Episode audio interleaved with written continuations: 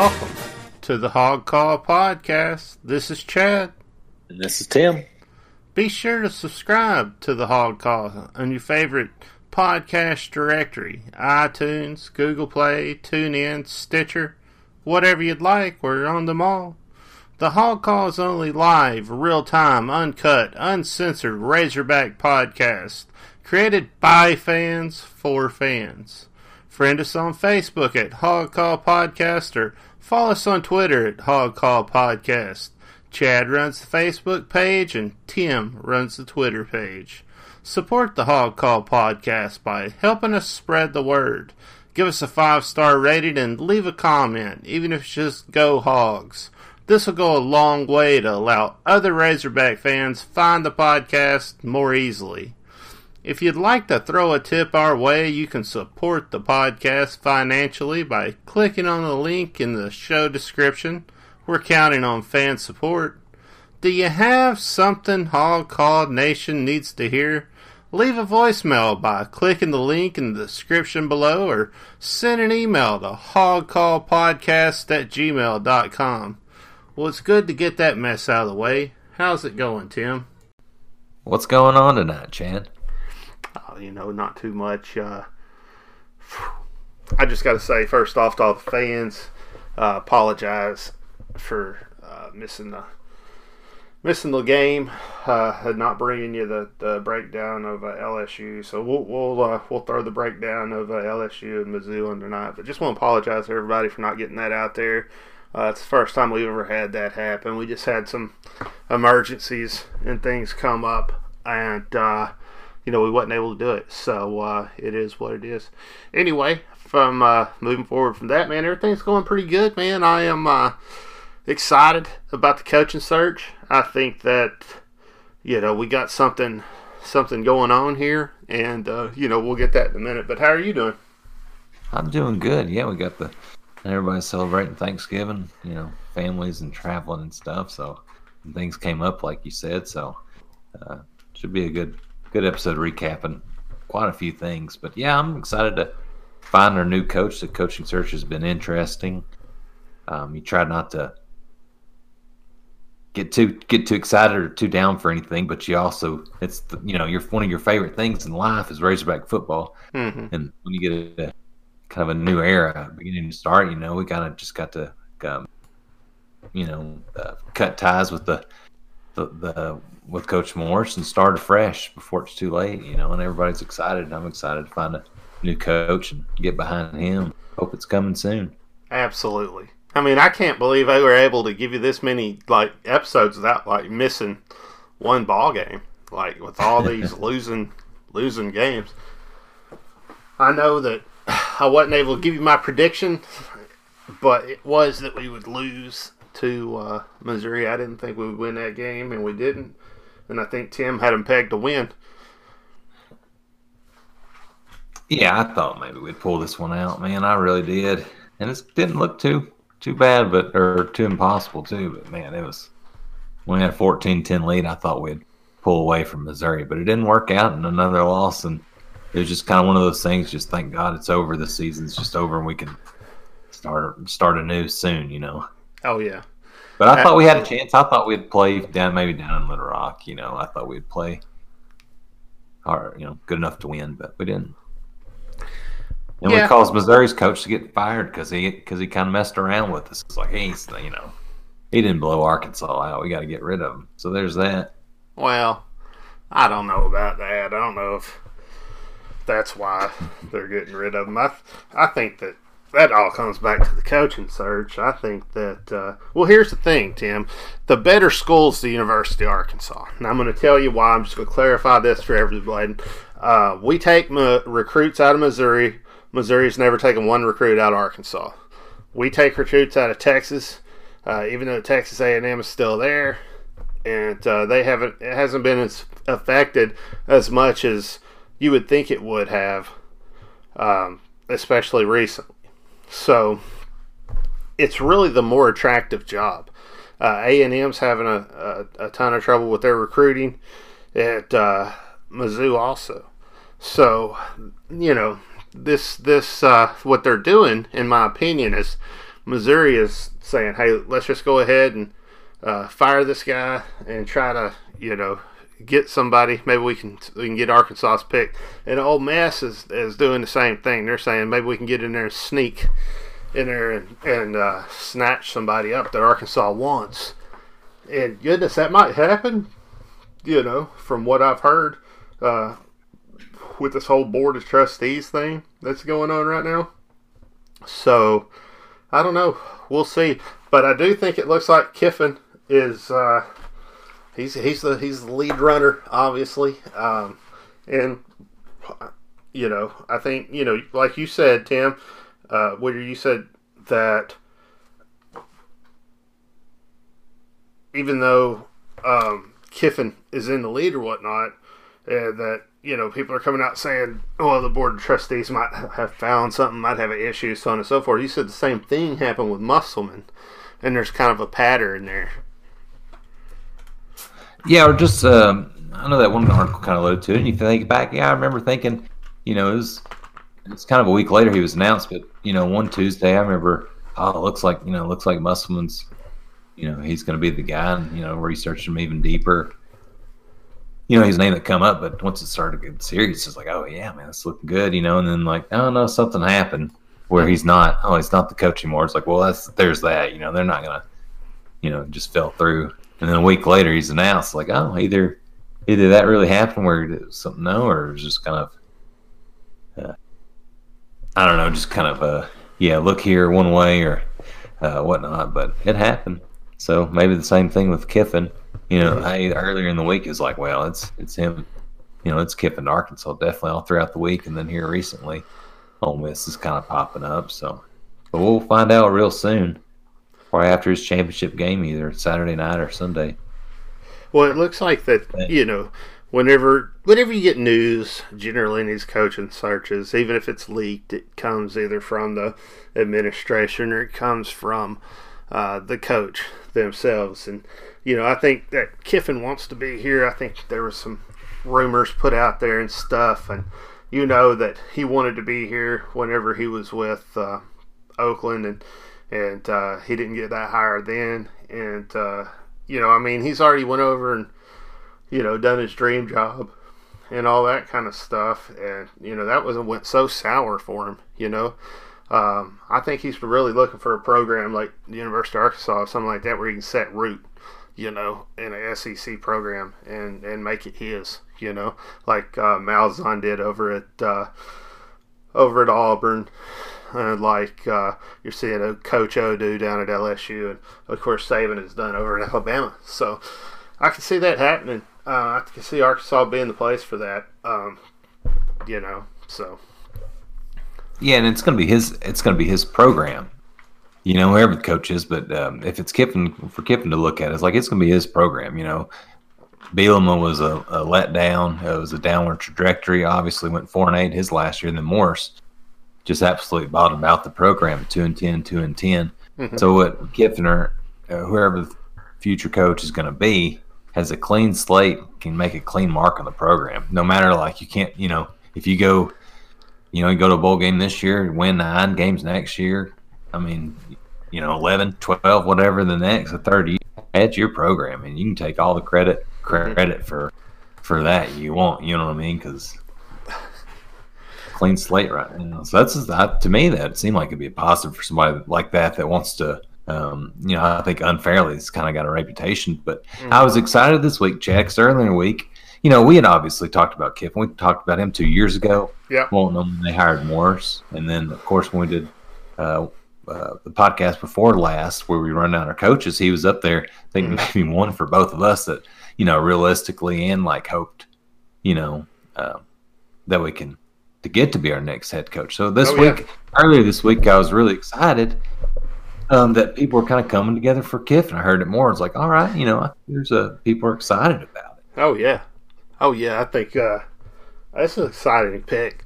You know, of course, we've been saying for a while now, Kiffin should be at the University of Arkansas. So, you know, it feels like if he comes, it's almost like prophecy fulfilled. You know, so oh for sure. I, I mean, I hope so. I think that I think that it would you know, definitely put us in a trajectory to win. I think, like you said, it's definitely going to be his program. Uh, can't anybody say like, oh, you know, you did that with this guy's players or whatever? Mm. You know, I guess they could say, oh, well, that was his, Yeah, I mean, you know, recruits or whatever, but he didn't make them perform. So that's the thing. You know, it's all your performance.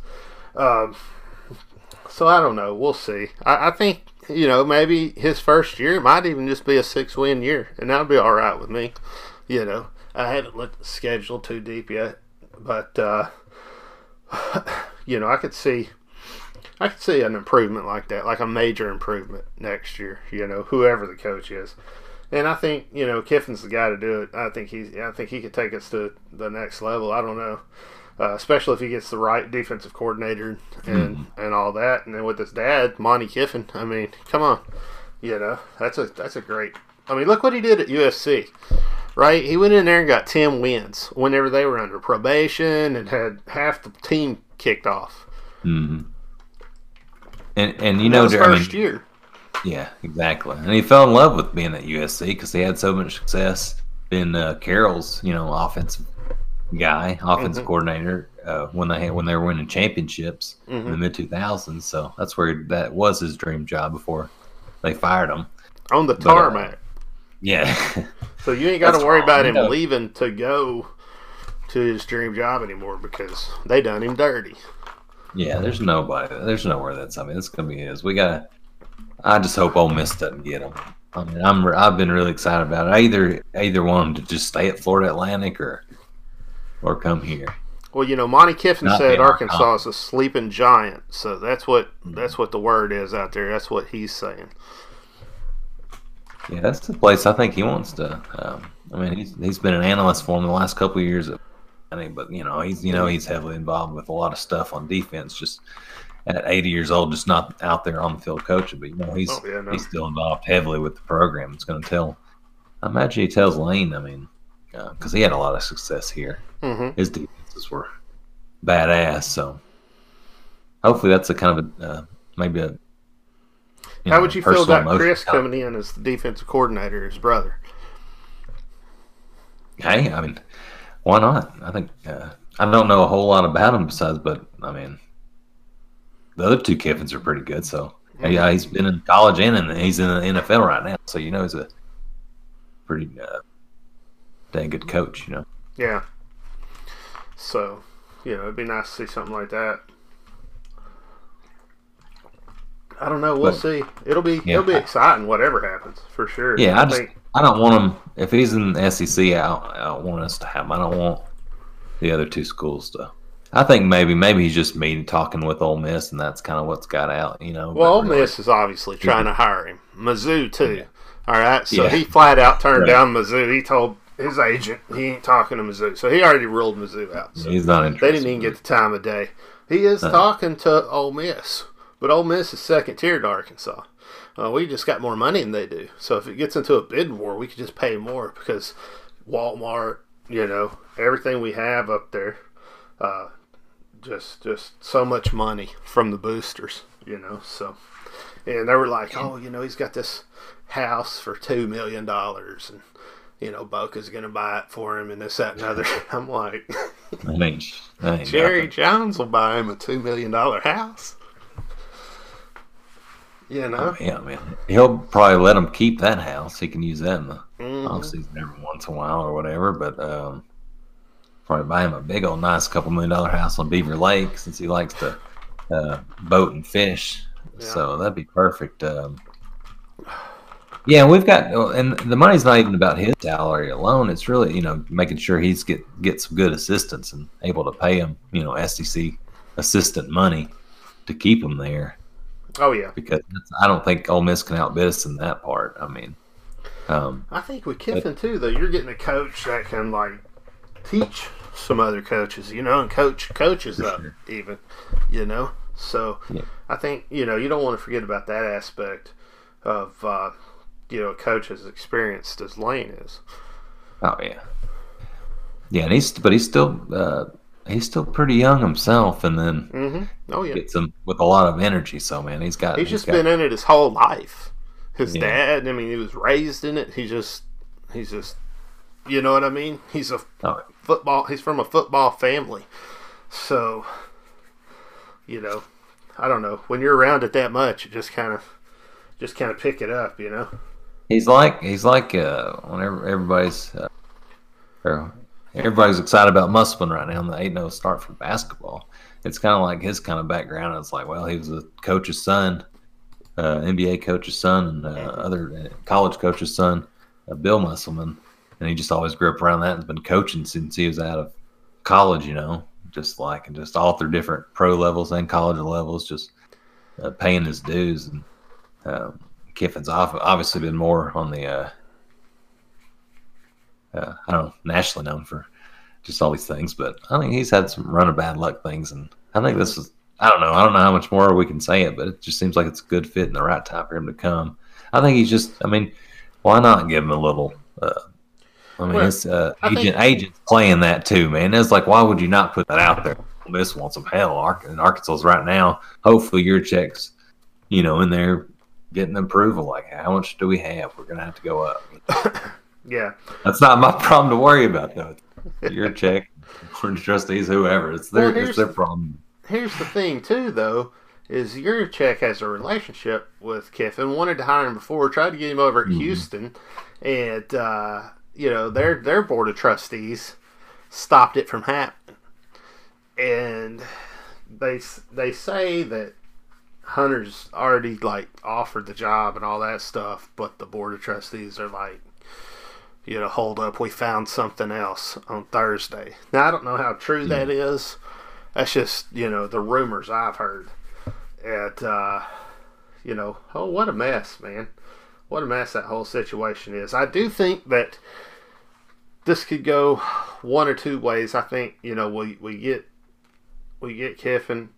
Uh, if you don't get Kiffin, I do think that Yurachek is probably has Leach as the backup um, plan right now. I think even though Leach signed the extension, the extension did not raise the buyout whatsoever. So it just changed the amount of years that you know Leach would be uh, where he's at now. So without that changing, I can see us going there and still paying that buyout and picking up Leach. Um, I think he's a viable number two, but I think we're gonna know after you know. And and here's the thing: I think you know we're gonna know where where Lane's going by Sunday because um, his employer said that he he expects to know by Sunday what he's doing. So the employer's putting pressure on him to make a quick decision too. So I think after the I think after the game we'll know exactly what's going to happen with Kiffin, and then I think everything will shift to Leach at that point. Uh, I could be wrong, you know. Uh, we, we we could go down and you know pick up uh, Drakewitz or uh, Skip or you know somebody like that. I don't know, you know, uh, maybe Bill. So I don't know. What are you thinking? Yeah, I'm thinking uh, Leach is still solid number two. Everybody at first looking at that yesterday, well, that's over. I guess we're down to uh, you know kind of cut him off the list, and everybody knows he's he's close and thought about, and hopefully he's been a guy that we've talked to and interviewed. Um, so that's not going to stop us, but I guess it's kind of clear who our number one choice is. But yeah, like you said, Hunter recruited Kiffin, at, uh, you know, recruited Kiffin, the coach there down, and so is our board of trustees the same thing, and I mean, just stand in the way. It's kind of like they did that a couple years ago, I guess, with uh, Norvell. You know, he looked like he was going to be looking like Norvell's got a big chance to be the coach when Chad Morris was hired, and then you know that kind of stuff. You know, everything comes out right before right before it's kind of over.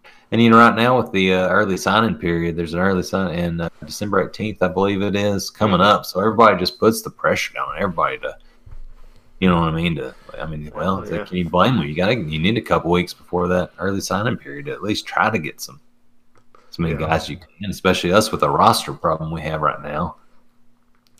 Yeah, it'd really real nice to pick up, you know, Kiffin and, and be done with this. Uh, I hope that's what that's what happens. I hope the next podcast we're we're talking to you a little bit about our new head coach. Um, But well, I mean, I guess we just gotta wait and see. He's he's he's he's the one everybody's going after. Ole Miss going after him. We're going after him. You know, it's been mentioned in every single you know opening. So I don't know. We'll see. Yeah, I remember seeing on one of the one of the ESPN shows today. Uh, they were talking about uh, looks like you know Kiffin to Arkansas, so it's getting some national attention. You know, so mm-hmm. it's known, it's out there. It's not, you know, it's not some uh, just inside Arkansas and Lane Kiffin circles like joke, you know, or, or you know, kind of thing. It's oh, like, oh, it's down here in Florida, man. I'm reading Florida newspapers and stuff. You know, they're talking about it down here. So, well, we got to get them, man. I, I said I wasn't gonna even like. I'm not gonna spend too much time on this because it like hadn't happened. I don't know what to think about everything, but it just gets me fired up thinking about it. I hope hope we're not too disappointed, man. It's something like uh, Willie Fritz, I think.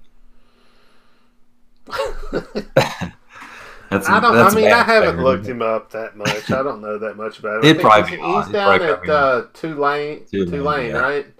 So yeah. that means we'd get Coach Peoples back. You know, we had Coach Peoples uh, there with uh, with our staff. So you know, I don't know. I like Coach Peoples, so I'd be excited to see Coach Peoples come back. Oh yeah. I mean, I don't think I, mean, uh, he's done a good job at Tulane. You know, you can't say he's done a bad job down there. No, no, I'm not. I just I like the name, man, and everybody just seems like when you say it, everybody's like, "Oh man, I don't know about Willie," it's just not it doesn't get me excited. So I like throw him out there, but he seems like a, you know, he probably would come come here and average nine wins a year. So. What about the He'd UAB probably, coach? Like, don't you think he's the hotter? Like, than Fritz. Like it, like if we had to go to third level, yeah. which I think is as we dropping pretty low to pick one of these yeah. guys up. But I mean, Bill Clark, you.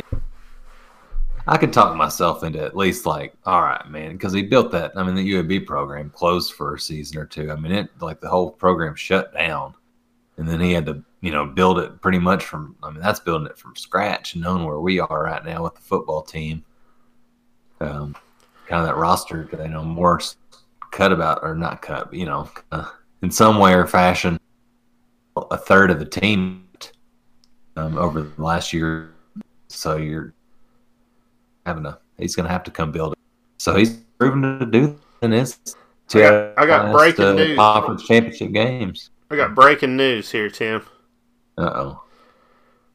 Luke Davis, who has been on the program, a writer, he just tweeted, he said, uh, there's a battle over uh, Lane Kiffin with us and uh, Ole Miss.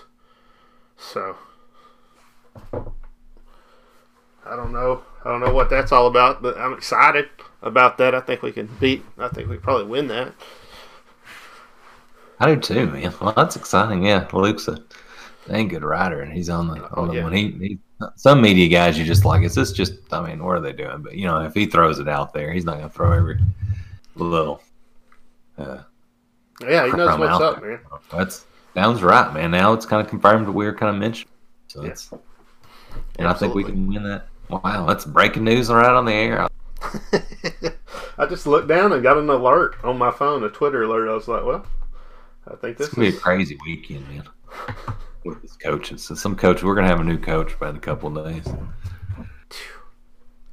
Crazy. So, wow. Well, I don't know. I think it might be Kiffin.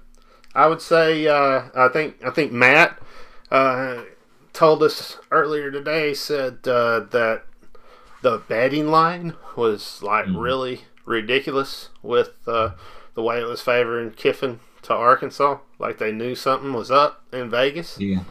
So, you know, they're pretty good at not losing. Yeah, that's yeah for sure. They're kind of known for that. And we've as we talked about, they're always like really accurate. So that's a uh, that's no BS right there. They've done. They don't just you know kind throw it out there whimsily for everybody. Be like, well, there's no way, so I'm gonna bet somebody else. So that's uh exactly that's another source of confidence that we can do this thing. You know, talk yeah. myself into we're gonna do it again. I think he's I think he's coming, man. I think I think Kiffin's coming. I think uh I think he's going to be our coach, and I think he's exciting. I think he excites everybody. I don't. I think even the the guys that didn't like, you know, Petrino, but liked Bret and so on and so forth. I think like everybody can get together behind Kiffin. You know. I do too, man. I think time is right for him to come here. I think everybody should be fired up. You know, like a Uh, unified what- force. Yeah. Yeah. I think just kind of connect everybody, man, and um, especially come out. The schedule's pretty. I mean, pretty good looking schedule. So we've got a lot of chances to win some games next year. Um, I know one just kind of random. I'm thinking about next year. Uh, would be nice to see like Tennessee comes to Fayetteville and I think Halloween maybe or something. I don't, I don't think I'm making that up, but like we play. Tennessee at home next year, and you know he coached there for that one year before. Would have been something for him to go down to Knoxville and, and be the head coach coming back. Well, I would. All right. So, what do you think about? And I'm just going to go ahead and throw this out here. Houston Nutt going down to Conference USA. What do you think about that? Yeah, oh, I'm excited. I hope hope he gets the job. I think uh, San Antonio maybe Texas San Antonio, Mm-hmm. um, one of those schools. I'm, I'd be it's really a new. excited. It's a. It hadn't had the program hadn't been around very long, and like uh, their I forget the name of it, but the program hadn't been around very long, and like the had a basketball court that they made a like a meeting room for the Mhm. team, and and uh, they they play down at the Alamo Bowl because they ain't got their own you know stuff yet. And uh, you know it's a it's almost like reminds me a lot of the University of South Florida when they were first starting up, like just makeshift program. You know what I mean? right. And I could see Nutt going down there like Leavitt did and Uh-huh. making something happen. You know? Oh, yeah. Um, I could. Too. I hope he gets it. I haven't heard the recent, but I'm hoping that's where they kind of go. I think he he's uh, obviously kind of shown he still has a hunger to coach. He's taken enough of a break, and he's ready to. Mhm. You know, he digs the job, but he wants to get back and coaching. That'd be a good one to do. Just build up, and Oh, kind yeah. of his uh, coaching experience is going to help. You know, just uh, just give him a good, good, nice contract, or just uh with the years, you know, and trust him. I think Mhm. uh, I think he wouldn't go there with a light heart, man. I think he'd I think he'd go down there and win some games for sure. Oh yeah. It'd be fun. I'd be rooting for him. Oh yeah, absolutely. I'd like to see him bump into, you know, uh, North North Carolina, something like that. You know, but Oh, yeah. who knows if I can get one of those scheduled? But that'd be cool. See a couple usually- of older coaches plays- go back and forth. You know. Oh yeah, that'd be that'd be cool. Yeah, usually they uh they they do play some bigger schools, but him a matchup against Mack Brown would be good. Wouldn't that be good? good? Anyway, well, I mean, I guess that's all I got on the coaching search. Uh, we didn't have anybody ride in uh, this week or whatnot, so I don't know. Anything else on the coaching search? Anything I miss? No, I think really kind of went over pretty good, and it's it's. I think it's almost over, everybody. I think just just a couple days. I'm kind of getting nervous, man. I just I'm, I'm calling it, man. I'm, I'm predicting Kiffin to Arkansas. I don't know if it's Mhm. happening, but that's my prediction. That's at least going to make me feel better for. Especially with the breaking news from, yeah, saying we're in a bidding war. I, I think we can win that. Yeah, for sure against Ole Miss. Come on now, like seventy. I mean, what is their their crappy old stadium, man? that's going to make a difference. Put yourself in those shoes, hmm you know, and like, what do you want to be when the, when the stadium's rocking? Like, fill that up with. uh Damn, what year? Ah, no, I think he wasn't. I was about to say, did he was he with that USC team that came in 2006 to Fayetteville? Because that crowd was pretty Who was that? pretty big. You know, lost. It was a you know sold out crowd. What would you rather be in? End zone seats too. Those new just seventy six thousand. Uh, Oh, yeah, maybe no. more than that now if it, if you pack it in there for a big game. You know, or do you want to go down to Ole Miss? No, you're 100 percent right. So, but yeah, that's that's all I got. I I'm just think you know it's it's you know Fayetteville is ranked as like the you know one of the best places in the world to live or whatever you know versus you know, Oxford, Mississippi. You know, I, th- I think I think it's much closer to the Boca Raton type atmosphere, type crowd. You know what I mean? It just Oh. the, the vibe. You know. And he's got a national, you know, a national name as far as like like everybody knows him around the country as far as recruiting. So I mean, he's got. I think with you know kind of Northwest Arkansas, surely with the kind of growing population and things going on, we'll get start getting more. You know, as you saw some, uh, even like a walk on Missouri's gotten some of our Fayetteville High School guys. You know, but I feel like Northwest Arkansas in general is going to start producing more guys, and hopefully Little Rock schools um, and uh, you know increase their what they're putting out, and we get some good guys from the state of Arkansas. But he's a guy that can probably recruit nationally. Oh yeah. Um, so he doesn't need to be at home. I mean, I don't really know at all. I mean, you know, like what what I don't know. Arkansas just seems like a much better job, and anybody who says otherwise. I mean, how many like we don't even have the the greatest you know SEC win percentage, but we've been to what three SEC championships, and uh, Ole Miss has not even been to one. Yeah. I mean, yeah, and we got them beat by, you know, head to heads and, and all kinds of reasons why you would rather go to the University of Arkansas than Ole Miss. It's just a better job, honestly, you know? I think kids will. I mean, it's. I mean, kids will want to go there more. He'll have a better life in Fayetteville. You got to Um, remember, it's not too long ago that Ole Miss was still in our coach. Try to get better. So, Oh yeah, not the other way around. You know. no. No. So, man. Um, All right. Well, I guess that's about all we got on the coaching search. Guess we'll pause for a little break.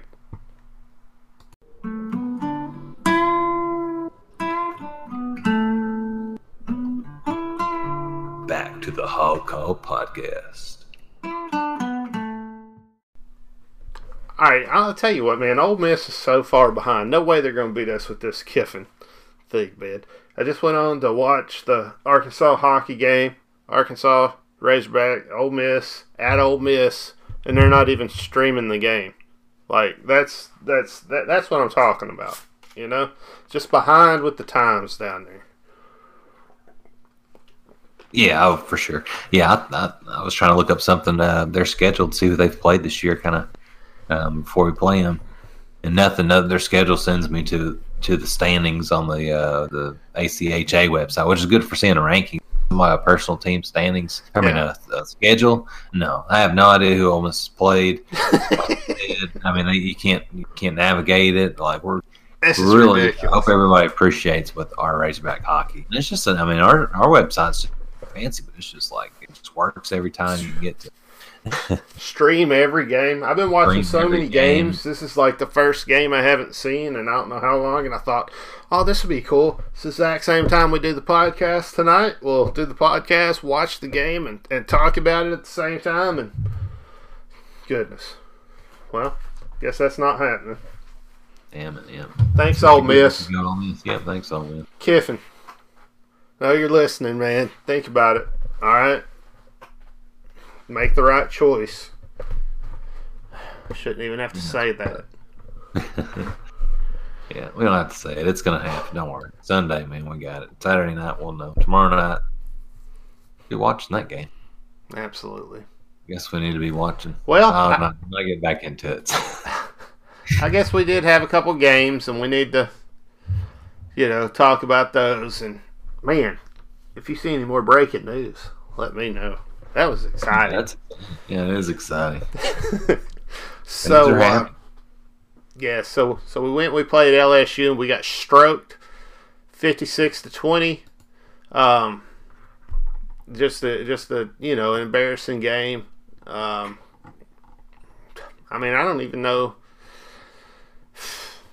I don't know. I mean, I guess they did their best, and and Lunney, you know, did what he could or whatnot. But I just really didn't feel like anything changed, and I think at that point I was like, yeah, this isn't, you know, I, he can't. He's not head coach material yet, you know, and I hate to be that way. Uh, maybe in a few more years he will be, but uh, you know, I I agree. I think I, I just don't think he made enough changes. I think he just went with too much of the status quo. And uh, you know, when you're when you're when you're coming behind somebody that's being let go, you got to make some drastic changes. So, but the play calling looked better, I thought. You know, um, but I don't know. What do you think? What do you think about the coaching switch? Yeah, um, I thought well, I was like the beginning of the game when we got out to. I mean, well, we never they they kind of scored off the bat, but uh, you know, we kicked two field goals in a row, got it down seven six. You know, halfway mm-hmm. through the second quarter, and just imploded from there. I mean, that's not like that's you know forty nine unanswered points. Uh, I like Lunney a lot, man. I'd like him to stay here as a position coach, um, or I wouldn't blame him if he went went to be a head coach at a. Um, I don't know if he'll battle, you know, kind of the likes of Houston Nutt for UTSA or mm. maybe even I don't know. Um, yeah, I, like an FCS school to start off as just uh, college head coaching. You know what I mean? I can see but, that. I'd sure hate to lose him, especially with the tight ends he's churning out, being some yeah, better sure. players on the football field. You know, and the guys he's recruiting. So. Yeah, was he not going to do interview for the new jobs? I, I'd want him to stay on the staff, but you know what I mean. I, I thought that's a tough situation, man. We're out. I mean, that's the number one team in the in the country. Oh yeah. Um, well, he came out with KJ. You know, he tried that. That was that was different, I guess, or whatnot. You know, and goodness, it just seemed like it just seemed like he was just making these rookie mistakes. And I know he is a rookie, you know, so it should be expected. Yeah. Oh, but yeah. uh, I guess you would, I guess I would hope that a quarterback coach had worked with you for the entire year, just going over situational football during practice, you should know, you know, to extend out for the pylon or, you know what I mean? Yeah. So, I don't know. It just there uh, was especially a lot of situations where he could have converted the first downs and he just like stepped out of bounds early or slid early or yeah he slid early and he stepped out of bounds early man it's like just rock somebody, lower your shoulder, blow somebody up, get that first down. Well, that's what. Well, it was crazy because that first time he ever came into the game, any game uh, for the Razorbacks this year against Mississippi State, you know, mm-hmm. and he goes in there first, second play, and he runs and trucks over a couple of their defenders. Yeah, and it's like we're like a, nothing to go? lose, and, and, it just kind of went to kind of tentative. Like should have been just playing out there, you know. Mm-hmm win and play loose like that. Just so I don't know what happened. It just that was opposite. Surprised he did it twice too. So he's, but you know, that's a lot of things. You know, like you're saying, situational football. He wasn't getting the reps. He hadn't got uh, as many reps as a, a would be. You know, uh, maybe starter if Hicks or Stark would have continued on as many reps as more as they got. You know. Yeah, I guess. I don't know. You should be getting some reps. You should rep that. You should have repped that enough throughout the entirety of the year that you were you understood what was going right. on and knew how to take advantage of it, even as a even as a freshman. Because at this point, you're moving past the freshman stage into the you know junior stage. So or sophomore. Sorry. Yeah. But you know what I'm saying. Oh no, yeah, exactly. So anyway, yeah, I mean, I don't know. I don't know how. I guess we could, you know, sit here just go over all this or or whatever. But I think really it's important to take a look at Sam Loy's, you know, 292, 41 yard average, 57 long, four inside the 20. I mean, that's, that's some punting, man. That's that's halfway decent, man. That was one thing Morris got right, man. Is you know halfway decent. You know, yeah, he would have been proud. He probably watched that and was pretty proud of Sam Loy. Oh, Sam Loy, really putting. Look at that, seven point punts. You know, golly, we love punting a lot. He loves to punt, man. That's a, that's one thing we learned from Coach Morris. Yeah. Well, I mean, look, Boyd only got the ball 13 times, you know Well, he's only run. averaging 2.5 yards per run either. So Yeah. this is the one game I say, okay, I can understand not fading him every single time because he wasn't. Yeah. He was getting stuffed in the backfield a lot. Yeah. It's not one of those games where he had 13 carries, but had, uh, you know, 13 carries, 100 yards. That, Mhm. you know, gave it to him. They did a better job than that against uh, Missouri, which we'll talk about too. I don't I was know. glad to see that, but Yet the Whaley's got 1.6 yard average.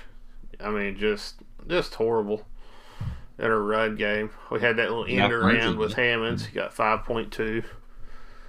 So Jack Lindsey went out there and had a 30 yarder, you know, 30 yard run. I think it's the star of the show that last quarter. yeah, yeah. Anybody else was watching out there, but Yeah, I was. I, watched Hey, it. man, I watched all the way to the end, and he came in and did what he needed to do. You know, and uh, hey, at least it wasn't. It could have been 76. I just feel like that's the story of the year. Somebody comes in and they look a little better, and everybody goes, "Ah, you know, maybe we need to switch this guy next week." we gotta, we gotta stop that. That's gotta end. I'm so glad all these. I mean, conference championship and bowls and the just- playoffs and everything are different, man. But I'm glad this. I'm glad mercifully that last regular season. I hate losing, man. I hope we don't lose another game. of football. For years and years. That was no fun. So anyway, we that that's the that's the LSU game. Did we miss anything? Anything else we need to talk about there, Tim? I don't think so, man. It was just. I mean, that's pretty much the story, man. And uh, There's no sense in sitting here and you know rubbing it in. The defense is horrible. I mean, if you- I guess yeah, I don't know what you can. like yeah, like just horrible. Just not not one sack, nothing. So Yeah, just how uh, when their uh, running back averages 30 yards a carry on you, mhm. and another guy's there, you know, two carries and he's got 21 yards. I mean, Burrow's making you look silly out there. Yeah, wasn't that? And when you got 18 solo tackles the entire game, that's not good. Yeah, that was that was that was pretty bad tackling on our part. Oh man, you didn't think it could get worse from Mississippi State game, Western Kentucky, but Good. It wasn't. didn't get any better. Anyway, I mean that's it. That's, That's all a- I can think of to talk about.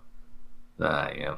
I will say they got uh, I guess they got went in the playoff rankings. They got knocked down from number one to number two after they only beat us by 36. So Well, I don't know how that makes me feel, Tim. I don't either. I guess I'm indifferent to that. I just really don't care. I still hope LSU loses. Man. LSU. Do you? You want Georgia to beat them? I don't want really any of those teams to win, man. I guess I'm just mad at everybody. LSU wins the national championship, and then we stroke them next year with Lane Kiffin. That'd be kind of cool, though, right?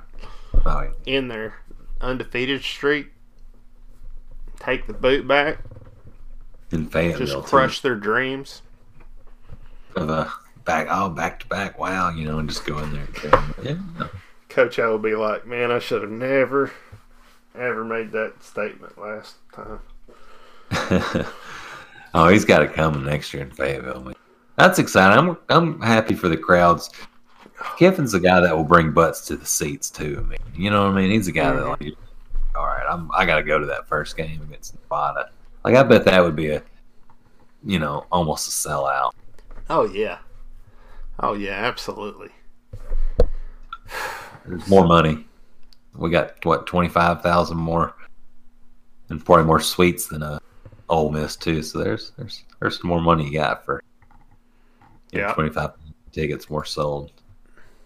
A Yeah, no, no, you're right. what Ole Miss can do. So then we played Missouri, Tim. After that, and uh, goodness, how'd that go? Missouri beat us twenty-four to fourteen. Uh, we didn't get to give our predictions on this. It, uh, I didn't have a score prediction, but I predicted, you know, Missouri was going to win the game. Well, did you uh, did you go one way or the other, Tim? I think I would have projected. I have no set. in in the in audio record. But I think I would have picked Arkansas. I felt with my heart. Oh yeah. Mm-hmm. So I was wanting people in the Rock to go down there and see a win. It didn't happen. Yeah, and this is a game where you really feel like, you know, the coach had a chance. Uh, Lunney had a chance to go in there and get his first SEC win, get Arkansas's first SEC win, uh, make something happen. At, uh, you know, 24 14, obviously that opportunity was there throughout the entirety of the game. We just couldn't get over the hump. Yeah, and you take that fourteen to ten uh, lead in third quarter right out of the gate, you know, and after, mm-hmm. just like oh, something was said, you know, Lunney got them fired up, mm-hmm. and coming out of the gate and score. We don't score another point the rest of the uh, last what twenty eight minutes of the 28 and a half minutes of the game. Not a point. So that's pretty. I mean, it was just like uh, you got to figure out. Well, Missouri didn't have like a couple days before that figured out their appeal wasn't going to, you know, be reversed as far as playing in a bowl this year. So they really had nothing to play for. I mean, and then we just come in. They have. They just. I'm gonna give you this. I'm gonna give Lunney this. Right. He gave Rakeem Boyd the ball 21 times. Yeah. I'd like that. See, 25 to 30 times personally. Yeah. But at least he got it 20 times, you know, or more. And uh, I think with the running back his caliber, you got to do that. Um, I think that's probably why, you know, we didn't win. We could have gave it to him a little bit more. But anyway, he averaged 4.5 yards per run. Really didn't drop his percentage that much uh, from what he had been doing through, you know, in the other games. So, you know, kudos to him for running the ball. Uh, he, he definitely had better play calling than the previous coach. Yeah, he found ways. And here's a, the stat that I really like. Chad is like he didn't have a uh, any losing. Like any time he touched, he never had a loss. Any lo- uh, you know mm-hmm. what I mm-hmm. mean? He never lost any yards off that. Uh, so yeah. everything was either if, if no gain at the worst, or he's always getting some yards. You know, and he never he didn't have one of his uh, eighty or sixty yard runs, mm-hmm. but he solidly getting a couple yards here and there. Had a, a long of eleven, but like he's saying, I think he could he could pound him out a couple more times, work up to that 25, 30, 30 attempt mark the last game of the year. Mm-hmm. Maybe kind of, you know, if we could have got yeah. Yeah, I agree. Just they, run the ball. Yeah. We got two really good running backs. Run the damn ball. Uh, yeah, if Lindsey's throwing the ball twenty six times, or we're throwing and Hicks throwing it five, that's thirty one attempts. Mm-hmm. That's as many rushing attempts. When you got these quarterbacks, why are you not running the ball more? Exactly. They're not losing yards, so just keep pounding them, and they're going to break one. Boyd always breaks one. He just didn't. Just want a couple more carries. He could have done it for the game winner, but. Mm-hmm.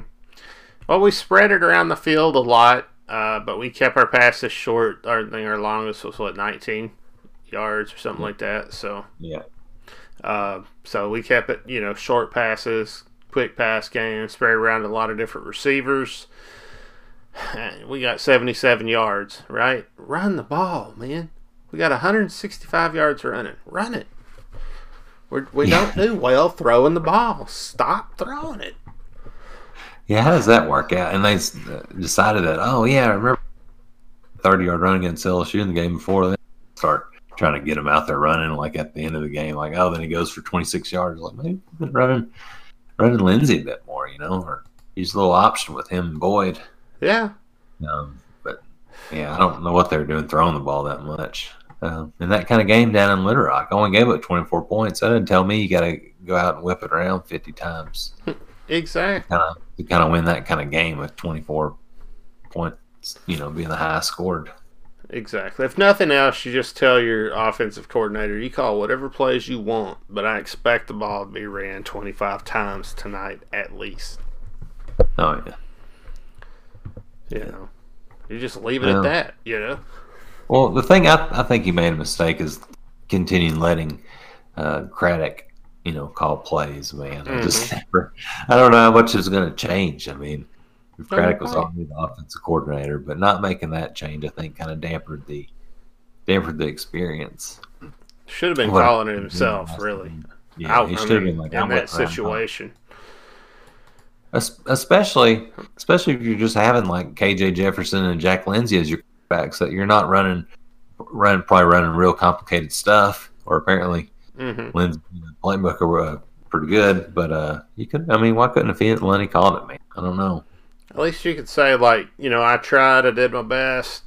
You know, the last, the last, uh, the last play caller wasn't wasn't doing a good enough job, so I, I I took it and tried my hand at it. You know, and it just it was what it was. You know, so and and, and look at this Chad I mean on the other side of the ball hmm you know Missouri throws it 23 times um uh, and then they run it 47 times, and they get less yards than we did. They had 144 to ours 165. I mean, and, and they're the team that's running it, you know, uh, you know, uh, 16 more times than us. We're averaging 5.3 yards a carry, and they're 3.1. hmm That was just, uh, I don't know. Don't need a coach that, like, if you know you can run the ball better, maybe tonight, or either the team that's a strong point, or in the game it's been a strong point. Hmm Um, strong, uh, able to take advantage of it, man, and um, to not like just have to feel like you got to pass it just because that's where football's kind of moved, passing the ball, you know, all over the place. oh It's yeah. like you don't have to if that's your strength. If you can run, if, if, if running the ball is your strength, it's all right, you know. You don't have to pass it that many times. You don't. You don't. If you got a good running back, there's no sense in it. You know, do what works. You know, Lane Kiffin will run the same play three times in a row. You say ha ha he he on that, and he's winning freaking you know national championships. I, I do the same thing. I I, I run a, a run play whenever I was playing. Uh, whenever I was playing a team, uh, Lakeland, uh, and I was over at Denellen. I ran a run play, and we got 10 yards off of it. I said, Well, I'm running it again. Same play. Do it again. Run it again. You know, went hurry up, ran it again, got five yards. Ran it again, got three yards. Ran it again, got two yards. then I did something different, and then I went back to it. And I scored a touchdown. Oh, So, Lane Kiffin did the same type thing. You know, a lot of times football isn't about, you know, how smart you are and how, you know, unique or, or new your plays are. It's more about the chess match between you and the guy, you know, across from you. And that's the great thing about running a hurry up fast offense is that you get that defensive look you want and then you just attack it over and over again, and you don't allow them time to substitute, and they can't change it. So, anyway, Oh, I like it. so anyway, our defense was horrible. Uh, Yeah, look at that, um, I wish Chief would have been better, man. But that was just not a good experience. hey, you know, I like the Chief. I ain't gonna lie. I I rooted for him for a very long time, probably longer than I should have. I, uh, you know, I, I guess I got to eat crow on this. I was wrong. I mean, he was horrible. It, uh, you know, I should have. I should have expected more, but I don't know. He's just such a, I don't know, fun guy to root for. I guess I don't know. Oh, and I wonder. I know when he first got hired, people were asking, uh, um, you know, he likes to ride it, ride, ride his bike around, uh, like or used to when he was with Tennessee Smokies and stuff. And really was looking forward to riding around on the Pig Trail in the Ozarks. So I wonder if he, hopefully he got to take some time over the last couple of years and go down the Pig Trail on his Yeah. motorcycle. And I guess I was expecting it to be a little more aggressive. And I guess he like hit this aggression point and just stayed there. Um, and I, I thought it was gonna, you know, just continue to elevate, you know, throughout the year. And uh, you know, I don't know, you know, with the blitzes and the stunts and and things like that, just wasn't ever, just didn't ever seem fully developed. Um, and you know, running you know, you, you, you would think you want to put some pressure on the quarterback, you know, and you're out there, you know, dropping back into coverage and stuff and running cover fours. And I don't know, man. There's just some disappointing stuff there all year. Yeah, there's last year I thought we saw some spots, um, but this year it just didn't. It didn't get any better. A lot of missed tackles, the effort in the in the last couple games and things, and just getting worse by the game's end. Or when we really needed it, and third down stops, just couldn't get off the field, couldn't figure out what to get the defense in, man, to Exactly. make stops. So playing Missouri, uh, we had three sacks. Um, it's just not enough. You know, you got to get back there and disrupt him. They, they got they got Kelly Bryant back there, shouldn't the greatest quarterback ever or anything. But uh, if you don't disrupt him, he's gonna throw the ball around on you a little bit. You know, so you, you really got to get pressure on him. Yeah, and, uh, I mean, we didn't have, and I guess I should say we didn't, we didn't have any quarterback hurries, nothing, just three sacks. That's it. No breakups. Yeah, that's, that's wild. Like those kind of plays. Like even though like, you look, we had still eight tackles for loss and at least a forced fumble. We didn't get it forced fumble and interception. But Mhm. you know, then Missouri on the other side, they don't have any of those things. But they they had the quarterback carries and the breakups, but they didn't have one sack. So or just one tackle for loss. So credit the offensive line on the other side, kind of running on defense right now. But Mhm. just kind of looking at it as opposed to even the even our low low output on Oh, you're right. So, plays made, but that's just kind of another way to. So, yeah, the offensive line might be getting better next year. Oh, I think it. I think. I think we got the talent. It's just going to be about getting the right system in place and and uh, you know, I don't know. Well, one thing that worries me, and I'm just going to throw this out there, is is this uh, transfer deal. I mean, it seems like players just transfer willy nilly these days, and it's it's. I don't know. I feel like it's too too much. I think the NCAA needs to do something about it. Yeah, it's definitely there's been quite a bit. I like the idea, of at least like really kind of a. I like the the graduate transfer kind of thing when someone's got their degree, kind of playing a fifth year. Mhm. You know, if they registered, maybe changing it up, but just like everybody, like after or in season, and like we had a couple guys like in season or at least or uh, um, you know, but on the other side, I know um, Kiffin when he first got to Florida Atlantic hit the transfer portal to kind of round out his roster his first year. You know, when they won eleven games, so that was one reason I was kind of want him to be the head coach, kind of Just take hit the advantage transfer portal himself. Yeah, take advantage of it rather than you know kind of be a detriment. But yeah, it is Mhm. pretty. That would be nice. It would be nice if, like, I could see that you get a coach that figures the system out and he's able to take advantage, and that's what they say that SMU coach did also. So Yeah, that's how it wasn't all like Morris's guys just Cedar. They're really good, you know. No, it's like get some of those guys. we gotta get we gotta get some new guys in here. Better guys from other places. Oh, golly. Well, that's about all I got, man, for these two football games. Did how, did we look at Loy? How'd Loy do in this game? Let's see. Uh, Oh no, Morris would not be proud. Five for 178, 35 yard average. Two inside 35 the- yard average. Golly. Man, do better, Day we better needed than to that. play field position. That was not a day to not be able to punt. You know, it's kind of field position game. Exactly. That might have been the key to the win. You know, the loss, man. If Morris would have been there, man, he would have got the punter. Yeah, had that punter rocking and rolling, we'd have won this thing. Yeah, Only two inside the 20. Mm, mm, mm. Not a decent day. but it's over, man. It's over. It is over, and uh, we can move forward.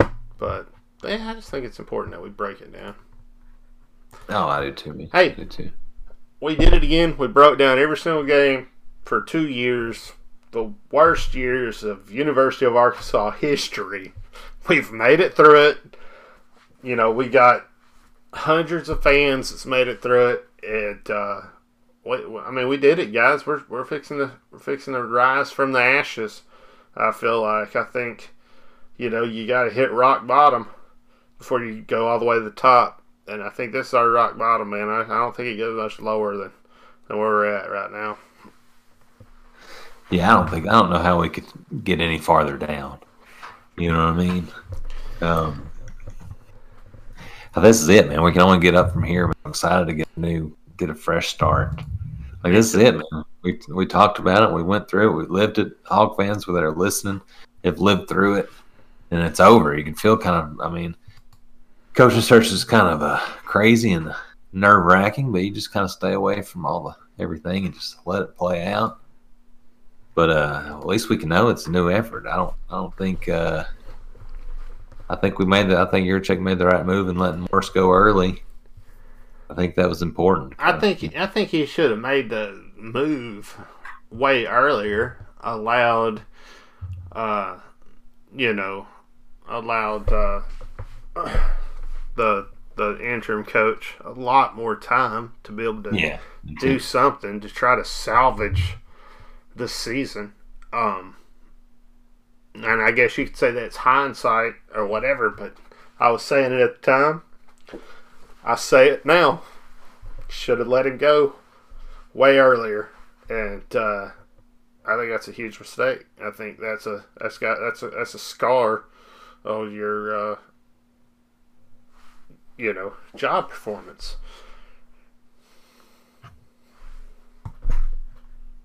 Yeah, I do too. I mean, that is uh, that saying after that sentence, the right time to to cut them. But I don't think it's a fireable offense or anything like that. I just think it's a, it was a it was a misstep. Uh, you know, you go out there and you bring in Kiffin, all is forgiven. Oh yeah, I was looking it up, man, and uh, Kiffin was the OC at uh, uh, USC when they came here in 2006. Oh, wow. that was like that was always that was my uh, first game as a, a, student as a freshman in college. So uh, it was a good, like really. I mean, we got we that got was our the year ass McFadden broke his toe, or was it Yeah, the so he next year the he- one he broke his toe? No, that was when he. That's why we lost so bad. yeah, man. that was this one. Okay, yeah. Yeah, but the crowd, I mean, it was like 75, 76,000. It was loud, man. One of the one of the loudest games. And even, I mean, at least the kickoff was when Oh, I remember that. fly over. It's like, wow, man, we got, you know, if McFadden would have been like, would have been like he was a couple of weeks down the road, man. I hmm mean, we but that's cool. But Kiffin was OC that game, put up fifty something points, so he knows what the atmosphere can be like. Wow. So, wow, that's a that's a neat story. That's uh, Ties it all together for Kiffin to come here, man. It's I'll nice. him I it's nice to think about it like that. A coach that saw Razorback Stadium at its max potential. You know what I mean? That Yeah. understands what the fan base can look like. That somebody that witnessed it, um, and of course, you know his dad did, and I'm you know sure he did when he was a kid, but being older at its fullest potential like that because yeah, it was rocking. That was it was rocking. I remember that game. It uh, wow, yeah, that, that's that's that's neat. That's neat to think about. Yeah, that's, that's a. Um, well, I mean, I'm just kind of uh, definitely. This is a little. I don't think Leach is going to be the guy, but Mhm. you know, it kind of reminds me of uh, a lot of people were getting behind him because like a couple years back, he was like, "Oh, one of the loudest places I ever played was War Memorial State Mhm. uh, in Little Rock." You know, when the Kentucky came there in '98, and that's first year Mhm. when they had Tim Couch, and it was just like a crazy War Memorial. You know, packed out to the brim. Oh uh, yeah, sell out, you know, big Saturday Saturday night win.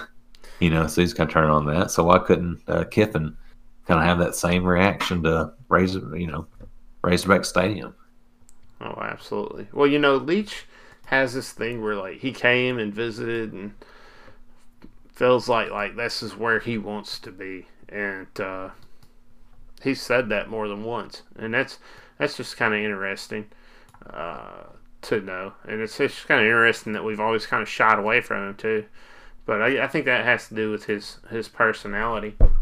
And to me, if you put Leach and, and Kiffin together, then you're making a choice, and it's moving past X's and O's, and it's coming down to personality, you get a safer bet with Kiffin. I feel like he he's just he's just he's more grown up. He's demonstrated that he is a you know professional football coach, whereas with with uh,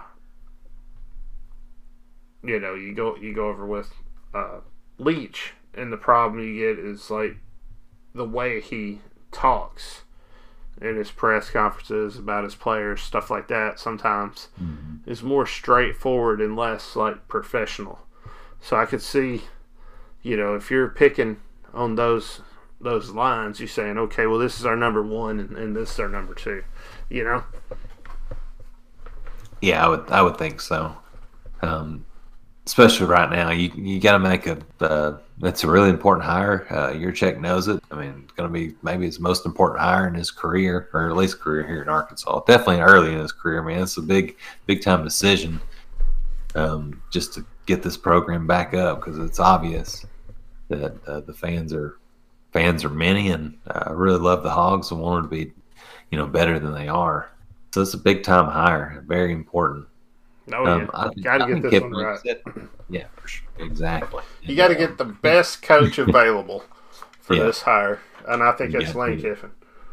Yeah, and uh, and and and you are competing with you know schools but you got the upper hand right now because he's interested also he could be trying to go to usf or, uh, or, you know florida state but he said he was Yeah, like no see. i'm not interested i don't want to do that he tweeted If it it out like- you know us in Florida State, I might be like, well, you know, it'd probably be an easier move for him just up the road to Tallahassee. But but i think he wants to coach in the sec yeah, I do too. But I think he also wants to do something special. I think he wants to take a team that that has the potential for a national championship and win one with them. And I think that's Arkansas. You know, yeah, I think he knows. Uh, he knows what the SEC's about, man. Arkansas, LSU, and Alabama. Two, the, in our in our conference, in our division, should be three three schools battling it out every single year. You know, Oh yeah, in the West. I mean, look, you think A and M? They're done, you know, quick. And they're they're going to be quick to jump on uh, uh, Fisher Jimbo over there. Mhm. Mississippi State's not. I mean, they're they're they had Dan they had a Dan Mullen run. Um, so he's over on the uh, eastern side of Florida now. So Mississippi State's back to being Mississippi State. We're gonna be able to beat them. Ole Miss. Hopefully they don't they don't hire Kiffin over us, and they're just gonna hire I don't know who you know, but we'll probably be able to uh, beat them. Uh, so in Auburn, I don't know, man. Auburn's just Auburn. Um, Mhm. Even Bielema. Well, no, we, we haven't done too good against Gus, but I bet somebody like Kiffin could go head to head with him pretty good. well, the thing. Yeah, and the thing about Ole Miss is they lose recruits to Mississippi State. They split the state, and then also Arkansas takes recruits out of Mississippi. So you got that problem too. So it's a really hard school to to win at. With us beating Missouri in the recruiting race every year, and keeping all our in-state talent and pulling some of theirs, we're good to go. You know but we do compete a little bit more with with Texas A&M, and that has taken us down a notch. I feel like you make up the rest, like Sam Pittman did, by going with a national, you know, search. You get the player you need from wherever they're at, Hawaii, Florida, Vermont, wherever you need to find that guy. You know. Yeah, just not not having it just based on one state or you know this little thing, uh, kind of like Morris. You know, just just keep- uh, Texas and that's it. Even over Arkansas, you know, we've actually lost some Arkansas guys, kind of. Mm. He takes uh, his son or some other uh, out of state or a Texas guy over some Arkansas kids. Um, but uh, yeah, we need somebody. Uh, I, well, yeah, I, I just think we're gonna be over them recruiting. Yeah, I, no, I think so too. Well, I don't know how we did. I don't know how we got back into the coaching search again. It's just like I'm trying. sorry. We're just excited for a new era, man. That's just can't help it. All right, guys. Well, I think we'll take a break. I think we've uh, knocked out all of what we had to say about football. And uh, unless did I miss anything? Is there anything else you got? I think that's it. And then uh, we'll take a little break here, and we will uh, be back with basketball, hockey, and whatever else we come up with.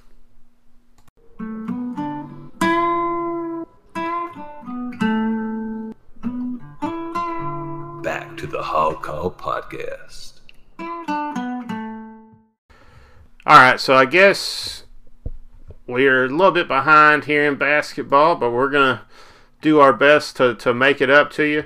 Uh, of course, you could go back and listen to the South Dakota Georgia Tech recap or or, or pre look or whatever you want to call it that we did, uh, looking at those games, and then we'll we'll talk about how those came out. We didn't get a chance to preview uh, Northern Kentucky or Austin Peay for you, so uh, you're just going to get the the end wrap on that. And uh, of course, we'll get into Western Kentucky. We're playing tomorrow, and then uh, we won't uh, we won't do Tulsa till the next week because Tulsa's a little ways out. So, um, yeah. So, what do you think, Tim? Uh, how do you feel about where we are right now, undefeated in uh, Razorback basketball?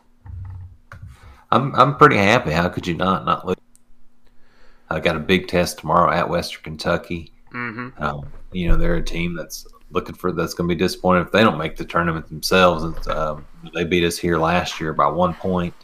Mm-hmm. I think the players maybe. Um, hopefully, we got some revenge factor happening our way. But it's a big game, a big test. Um, the schedule's not been the hardest so far, but they've been solid teams as we've been going over. Even Northern Kentucky, we didn't get to preview, Mm-hmm. um, but they were projected. I had you know had seen and kind of a little bit about them before that. They were projected about first in their conference, all Mm. all conference player or two. So you know they're supposed to be, you know, coach. Um, actually, a coach that used to coach South Carolina during the Pelphrey. Mhm. So I remember watching uh, Coach Darrin Horn. Um, but like teams like that, but the schedule's going to start to uh, get harder here soon. We're going to really find out, but you can't complain with that, you know. Start. Absolutely, I'm I'm I'm just stroked, uh, super excited about it. Now I, I noticed, you know, we said, hey, Georgia Tech, that's going to tell us a lot about the University of Arkansas. It's going to let us know if we're contenders. It's going to let us know if we can, you know, play with the big boys. Uh, it's going to be a you know ACC game, and it's, it's really going to be somewhere that we can something we can hang our hat on if we can get to win there. We get to win 62-61, reminded me a lot of last year's games, except for we came out on top. Uh, golly, that three point shot banked off the backboard at the Mhm. end was just insane. I mean, all these games were really. I, I I watched every single one of these games, Tim, and they've been exciting, fun games to watch. We've we've really been getting up and down the court uh, and playing hard. But I think the major thing that's jumping out to me is if, and I'm just gonna say it again, uh, it's, it's we're jacking up shots that just aren't going in, and I feel like we just need to step away from so many three point shots, especially when you got, you know, you got our best three point shooters driving to the hoop and slamming it. You know, Joe has been Joe has been rim rocking. Yeah, I don't know a player on this team that hadn't dunked. Maybe Harris, Jalen Harris this year, but I think every player's like gotten to the rack, dunked in some form or fashion. take it to I'm the not- hoop. Like in the South Dakota game, we do score 44 out of our 77 points in the paint, which is crazy. But then you go to the Georgia Tech game, and we only score 20. You know, and we Excuse me.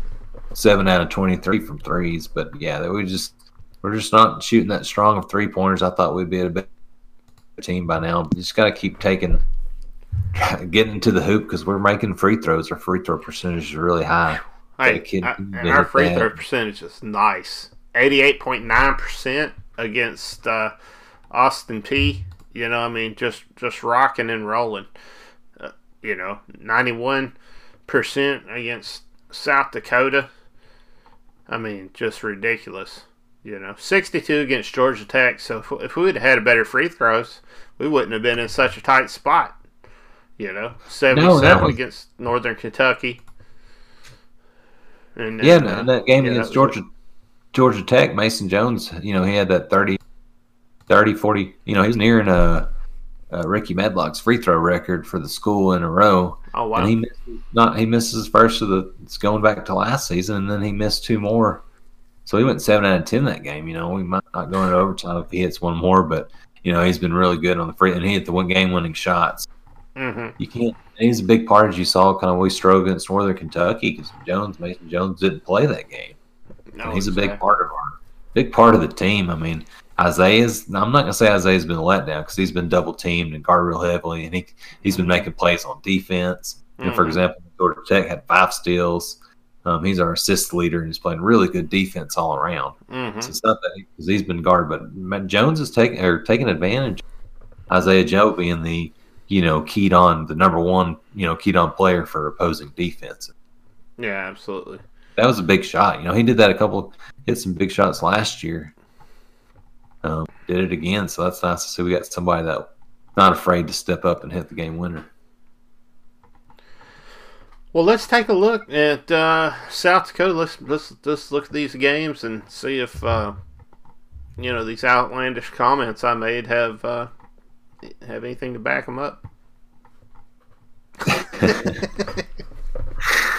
Oh, I think we've both projected us to win these games going back that far.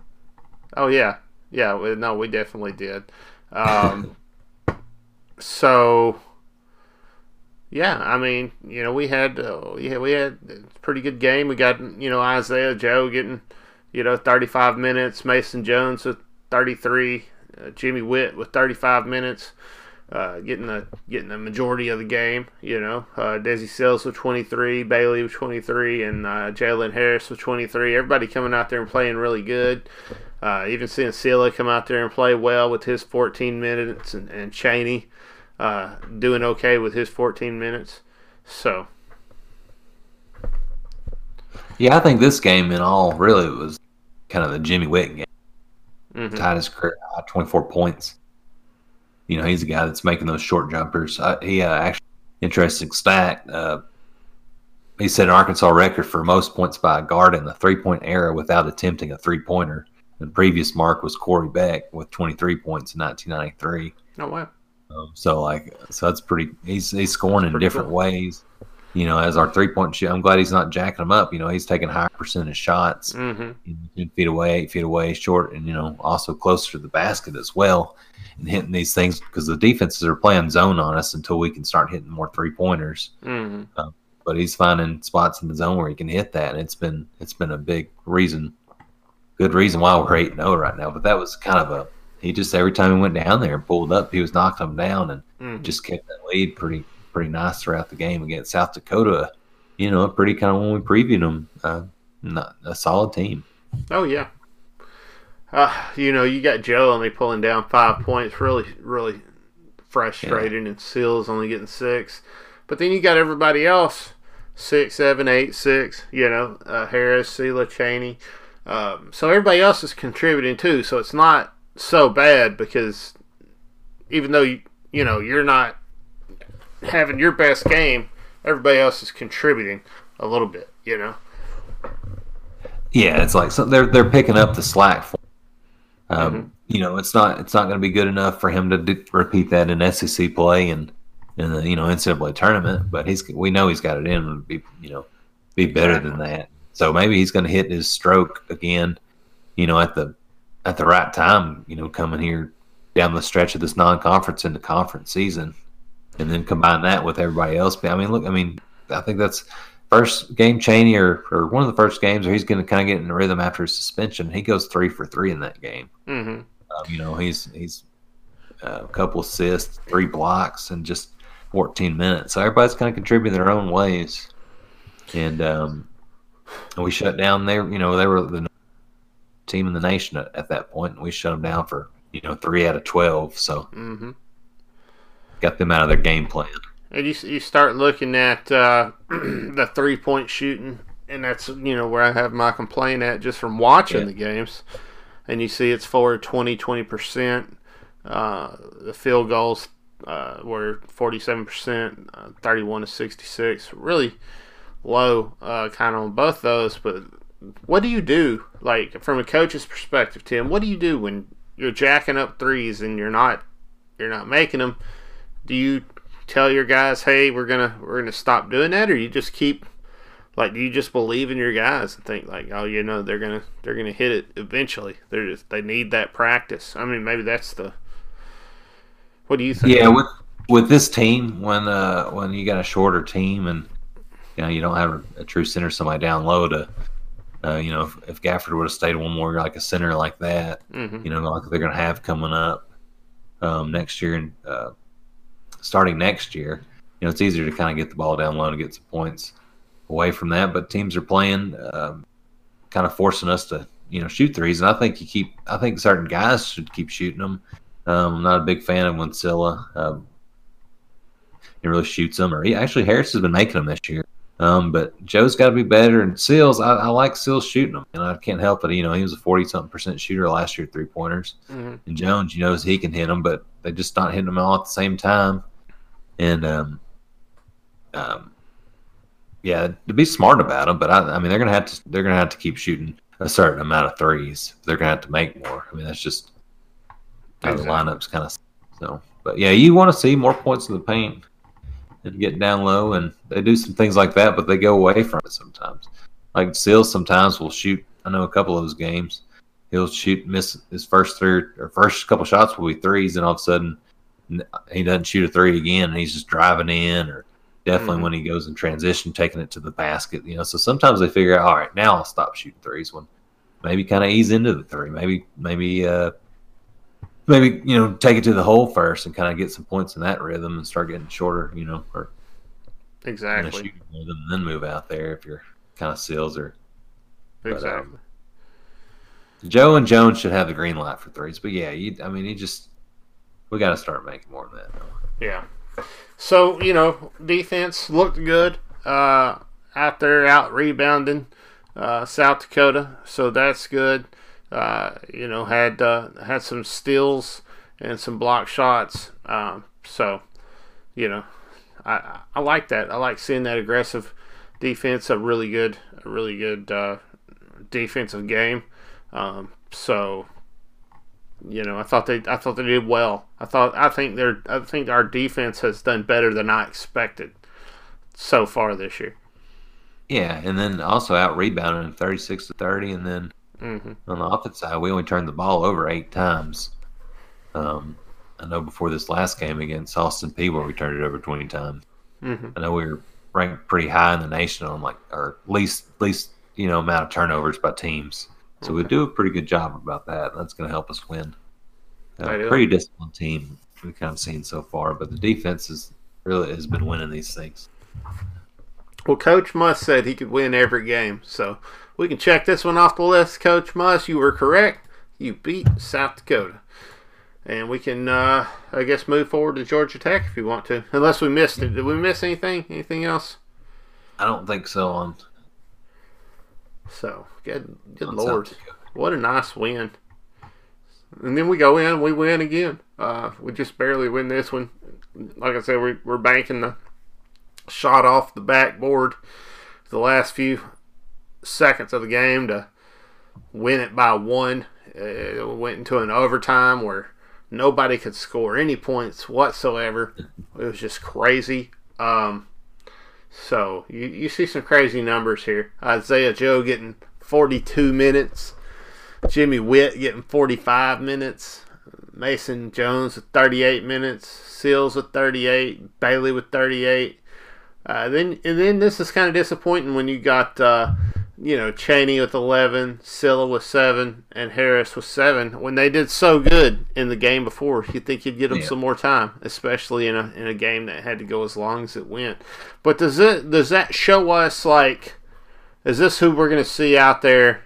Is it going to be is it going to be Bailey, Joe, Sills, Jones, and Whitt? Is that going to be like our, is that who we're is that our starting lineup in SEC play? Is that who we start seeing more of when we play? Uh, let's say you know we, we go into that uh, league play and so on and so forth. Is that is that is that the lineup you see him sticking with? Yeah, I don't imagine him getting away from it. Um, it's been working so far, so Mm-hmm. you know, unless we drop a couple here and it's just something you know working or you know Chaney steps it up or somebody like that, Sill or Harris or. But I don't think they're going to move ahead of Whitt and Jones and Joe. And even I mean, Sills is tough, man. I mean, besides his three point shooting, he's been tough this year. I mean, he's Mhm. aggressive.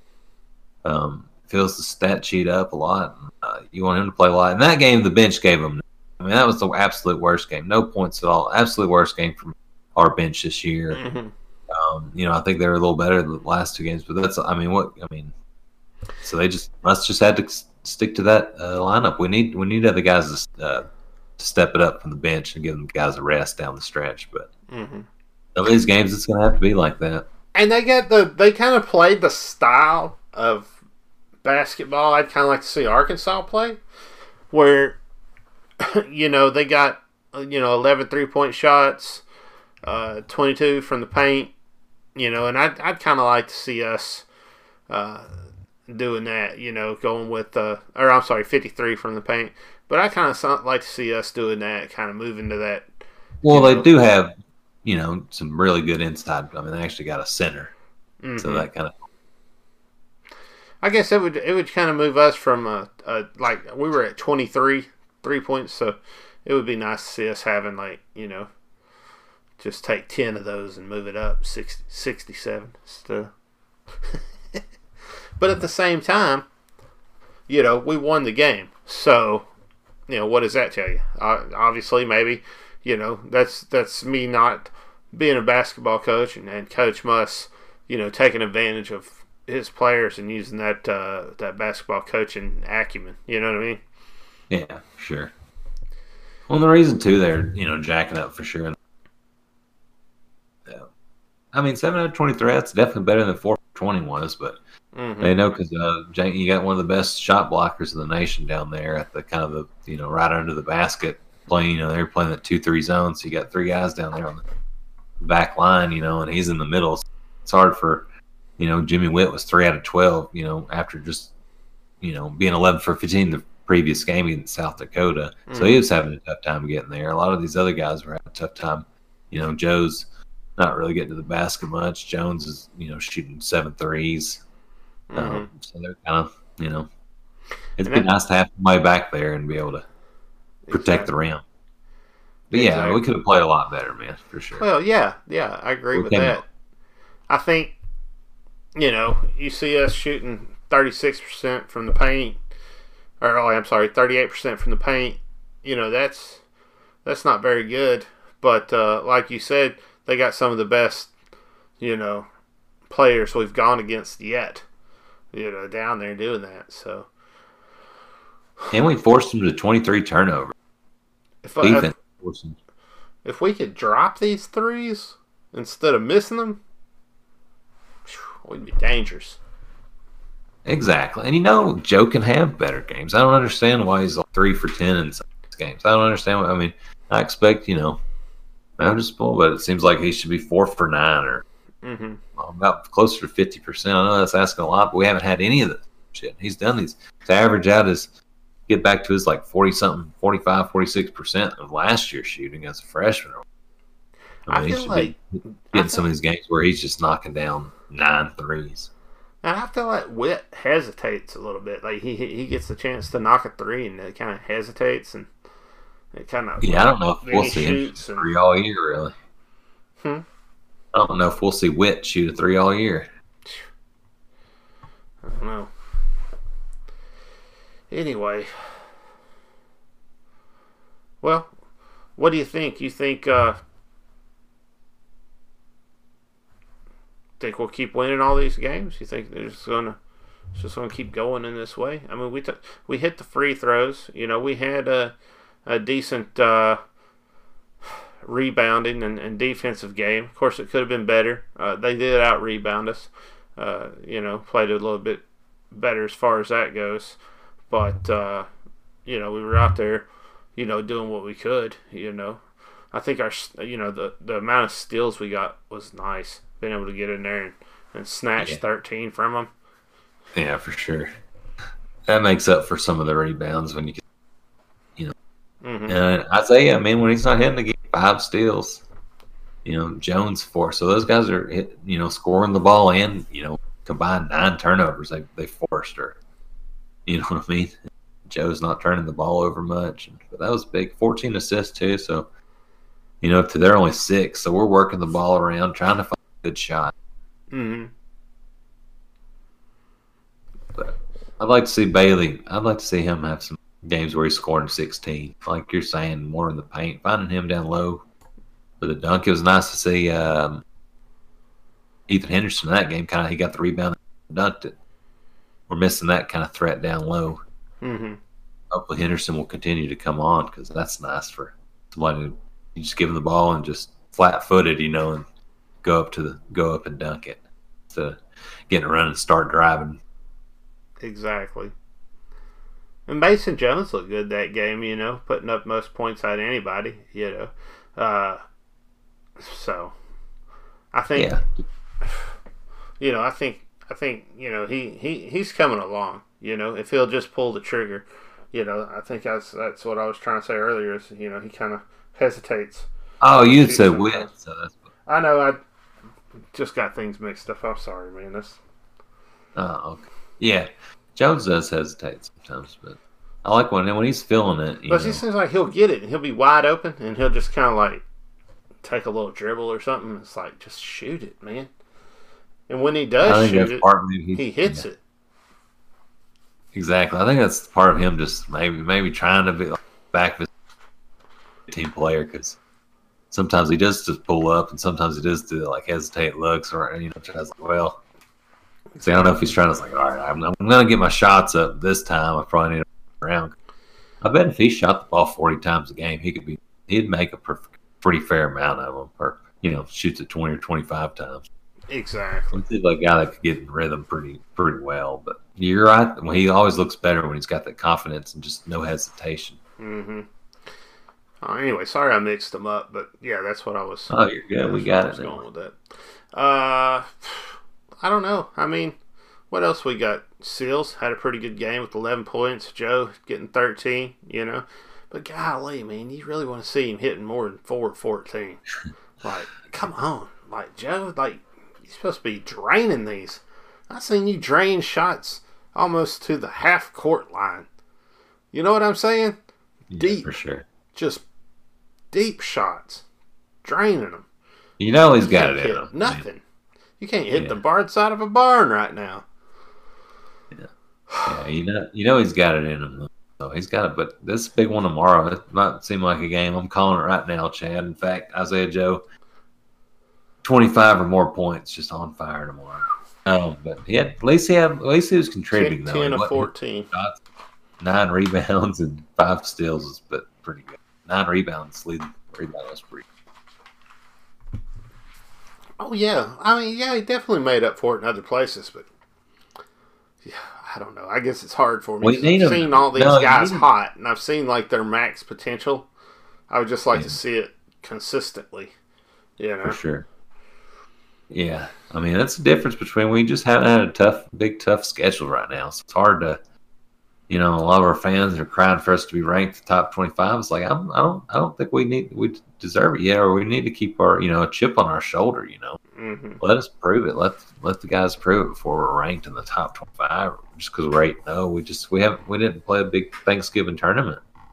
Oh, I mean, I say we beat Western Kentucky, Tulsa, and definitely go on the road to Indiana or compete there. I think we should, you know, kind of be even more so proven we do deserve that. But I, I like our chances this year. In the, but I'm just saying, I'd like to uh, need to. Uh, I'm ready to see what we can do against some kind of some tougher competition coming up, Oh, I agree. and then we'll really need these guys to not be cold.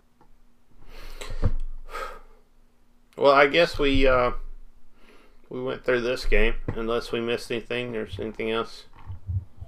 I think that was pretty good, but yeah, crazy good shot at the end. You know, Wow. no Wasn't that no awesome? points were scored that whole overtime, and then they score, and then like crap, and just like, well, what the what the hell are we gonna do?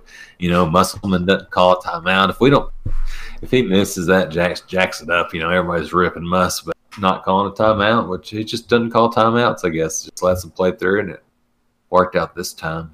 But uh, I know everybody would have been ripping him. Why didn't you use the timeout to drop a play? You know, same shit they would have ripped Anderson on. Oh yeah, exactly. So then we go and guys, I just want I gotta say it. We win the next game, sixty Yep. sixty six. It was an ugly game. Some folks, fans, even, were talking about fans of the podcast, were talking about how bad we looked and we're upset about this game. So we know the fans wasn't the happiest uh, with this game, and, and me as a fan, my response was, "We're winning, right?" So don't complain. Um, and I don't know if it's just because we've lost so much in football. Uh, maybe I should be more critical of a of a close win to a team that was thought of as a lesser team. But you, it you know, it might have been a different story if we had previewed this uh, game properly for the fans. I feel like because it, it sounds like they didn't understand how good this team was. You want to tell us a little bit about Northern Kentucky? Yeah, I think just um, uh, I was trying to find out what I had had him over, but yeah, no, they've been in the tournament the last couple years. Uh, Mhm. You know, Darrin Horn. Um, uh, When they number one in their all right, conference. they, they returned. Sorry, I, I had something written down for us up when we were, uh, you know, just in preparation for doing a preview. So I Oh, was yeah. trying to find kind of what I was convinced at, and it was just, you know, because they had returned four starters from a twenty-six and ten team. okay. and just like first team guys um, on the all conference and picked to you know pretty much win the conference. So really, or picked second, first in the Horizon League, which is pretty good. Not a bad basketball conference for that. You know, kind of tier Mhm. two, tier three kind of schools in Division One. But Okay. they came in here; they weren't scared to. They you know they were going to come in here looking to to win. You know, and those guys, experienced guys with confidence like that. You never know. As you've seen all these upsets. I mean, Stephen F. Austin beats Duke.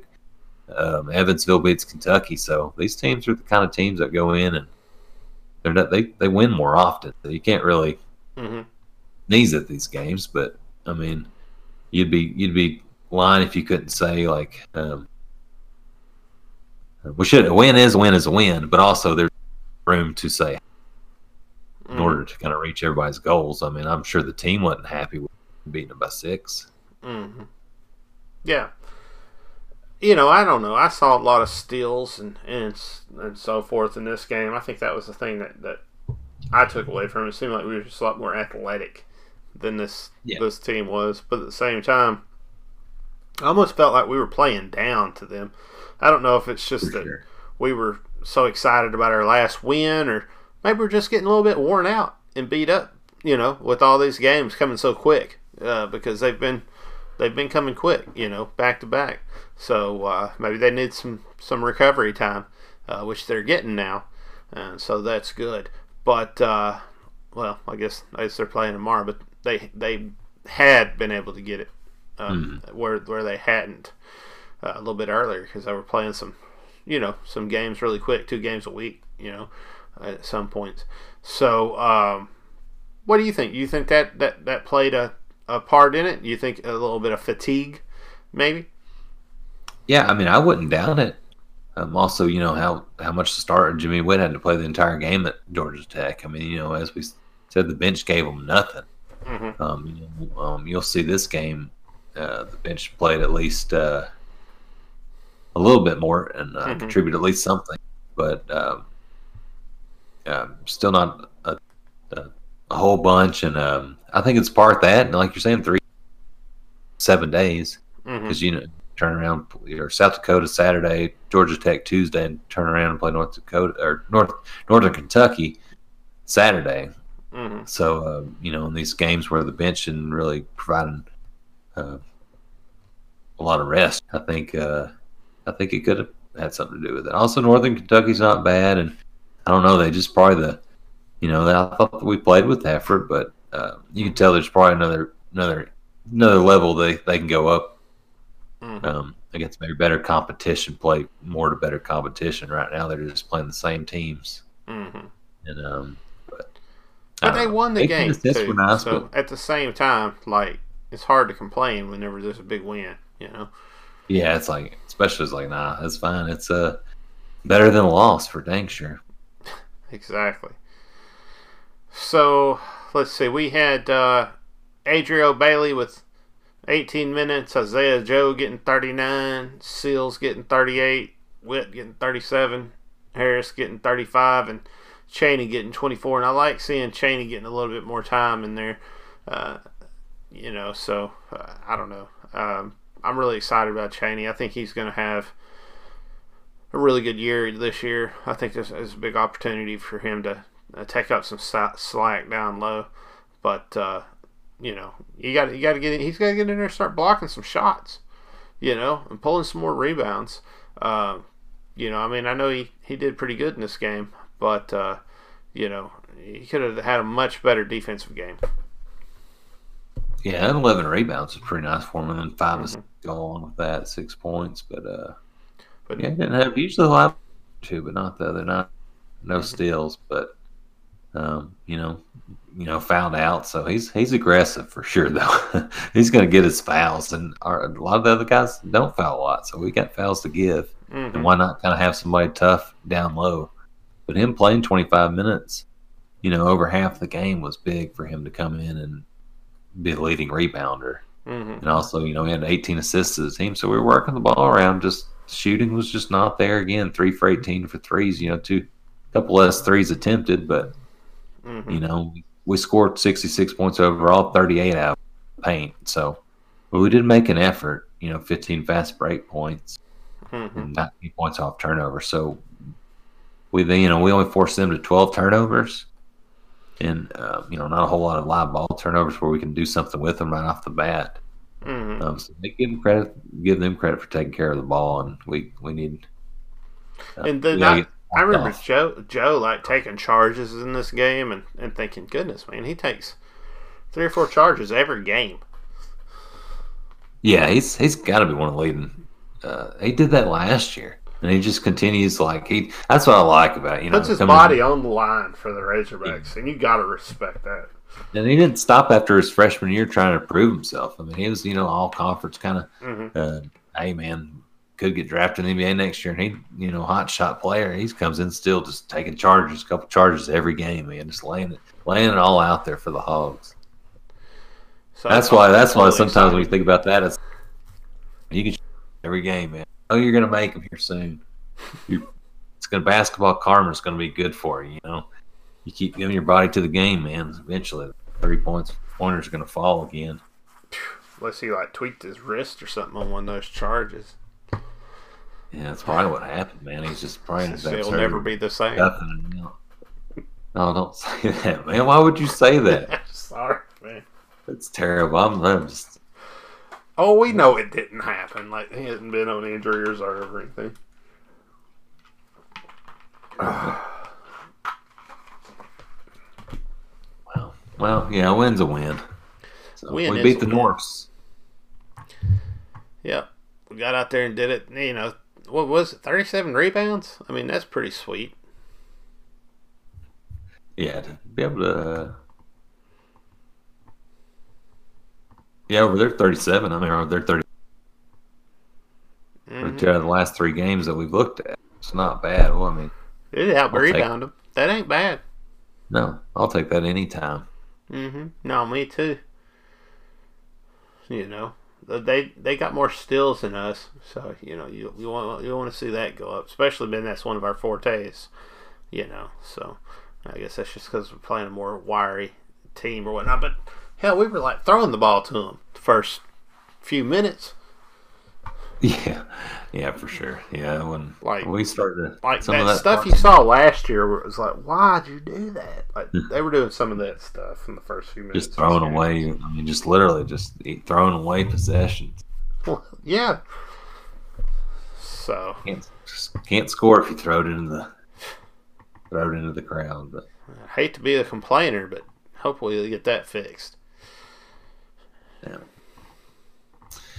Well, I don't know. Do we have any more to talk about on this uh, Northern Kentucky team? I think that pretty runs pretty much runs through it. Nice game by Sills. You know, besides the threes, he was seven out of ten. Out of Whitt nine out of six out of seven on free throws. So nice for him to get to the line, knock them down. Nine rebounds from him. So two out of those three games we've talked about, man. Jimmy Uh, Whitt, uh, leading big. leading scorer on this game, so That's- twenty four that's- points. You know, we were talking about transfers in football earlier, man.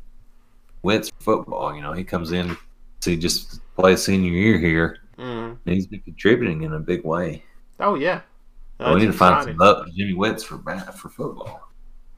It's exciting. It's exciting to see him come in and be able to contribute and, and win games, build a winning team. You know, that's got to be exciting for him.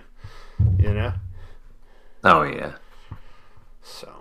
But I mean, that was it. It was it was like the uh, the Joe Sills Whitt game. Really, I mean, everybody else just was. You know, you had Harris was five and Chaney was six and Bailey with four, and that was it. yeah. Our offense has been struggling. We've got to figure out ways for because defense still. I mean, you hold them to, you know, forty-one percent, not bad. But, you know, we're shooting forty-eight percent for the game. It's just Doing well with their free throws though, seventy seven percent, and that's keeping us in the game really. Yeah. Oh man. Oh, I was looking at the wrong game. I already had gone on to Austin Peay. Forget what I just wipe out what I said. Well, we can move forward to Austin Peay.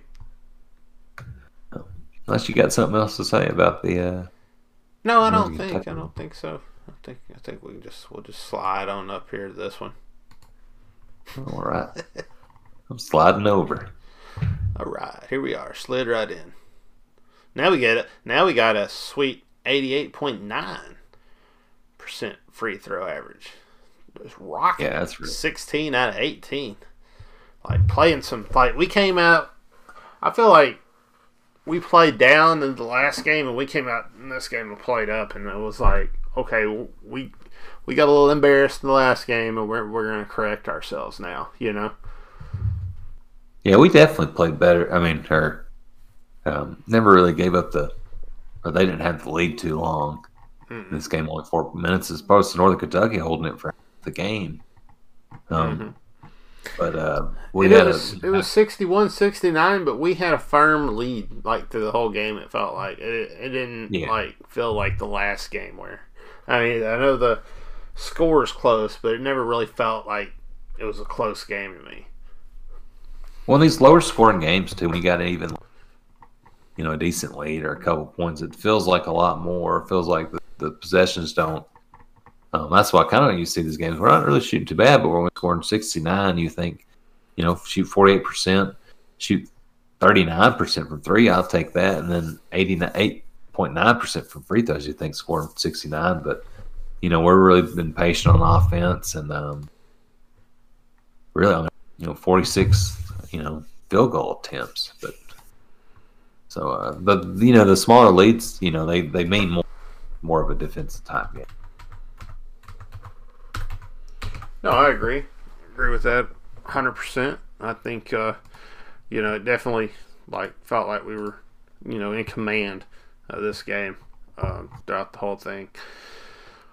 So let's see. We got uh, Bailey with 18 minutes, Joe with 38, uh, Sills getting 23, uh, Jones with 27, Whitt with uh, 37, uh, Harris with uh, 31, Chaney getting 13, Cylla with 1, and uh, Ethan Henderson coming in getting 7 minutes uh, in this game. Uh, so, yeah.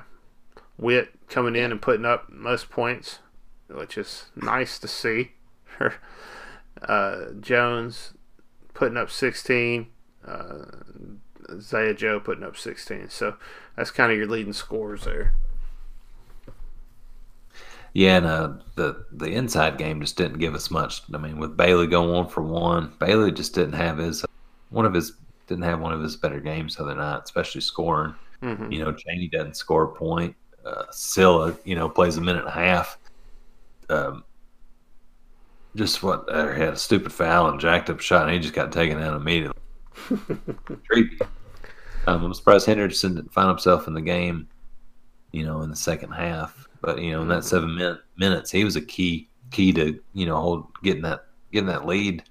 up a little bit before half. You know, he gets 4 Mhm. rebounds in that time. You know, gets three fouls, but he's aggressive, three block shots, and gets a dunk. So nice effort for him.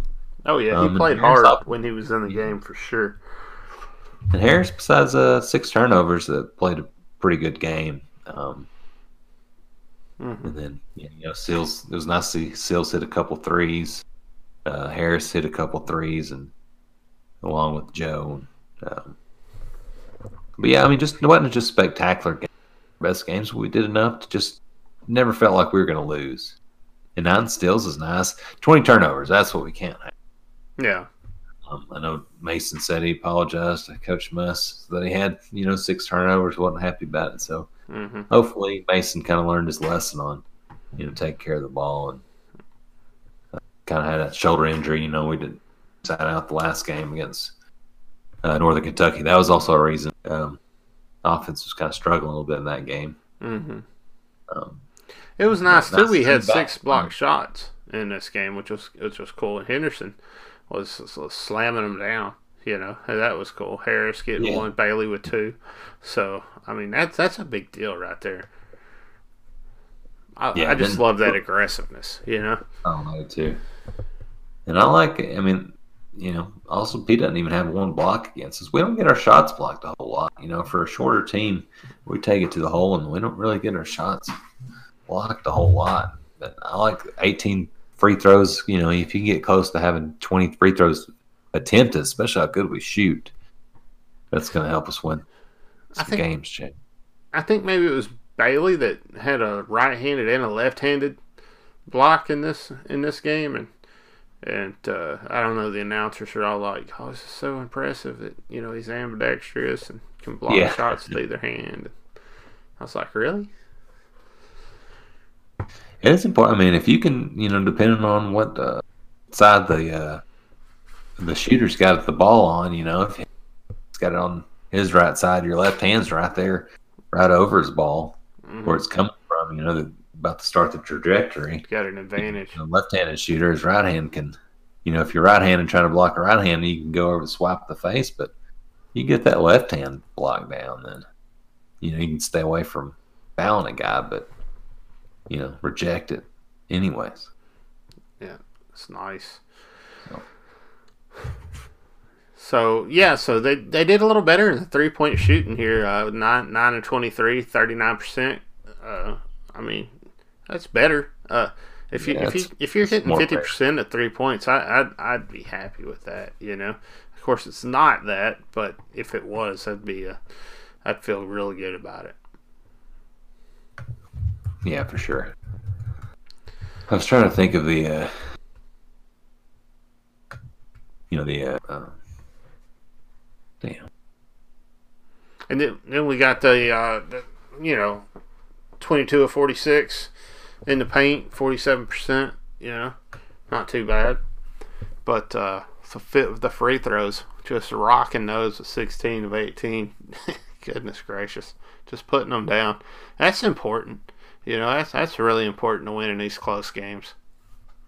Yeah, I was about to say I was looking up something Chad. Sorry, I was looking up Okay. kind of where's that right three point percentage in the country, and the leading three point team is uh, St. Mary's, and they're forty four percent. That's pretty good.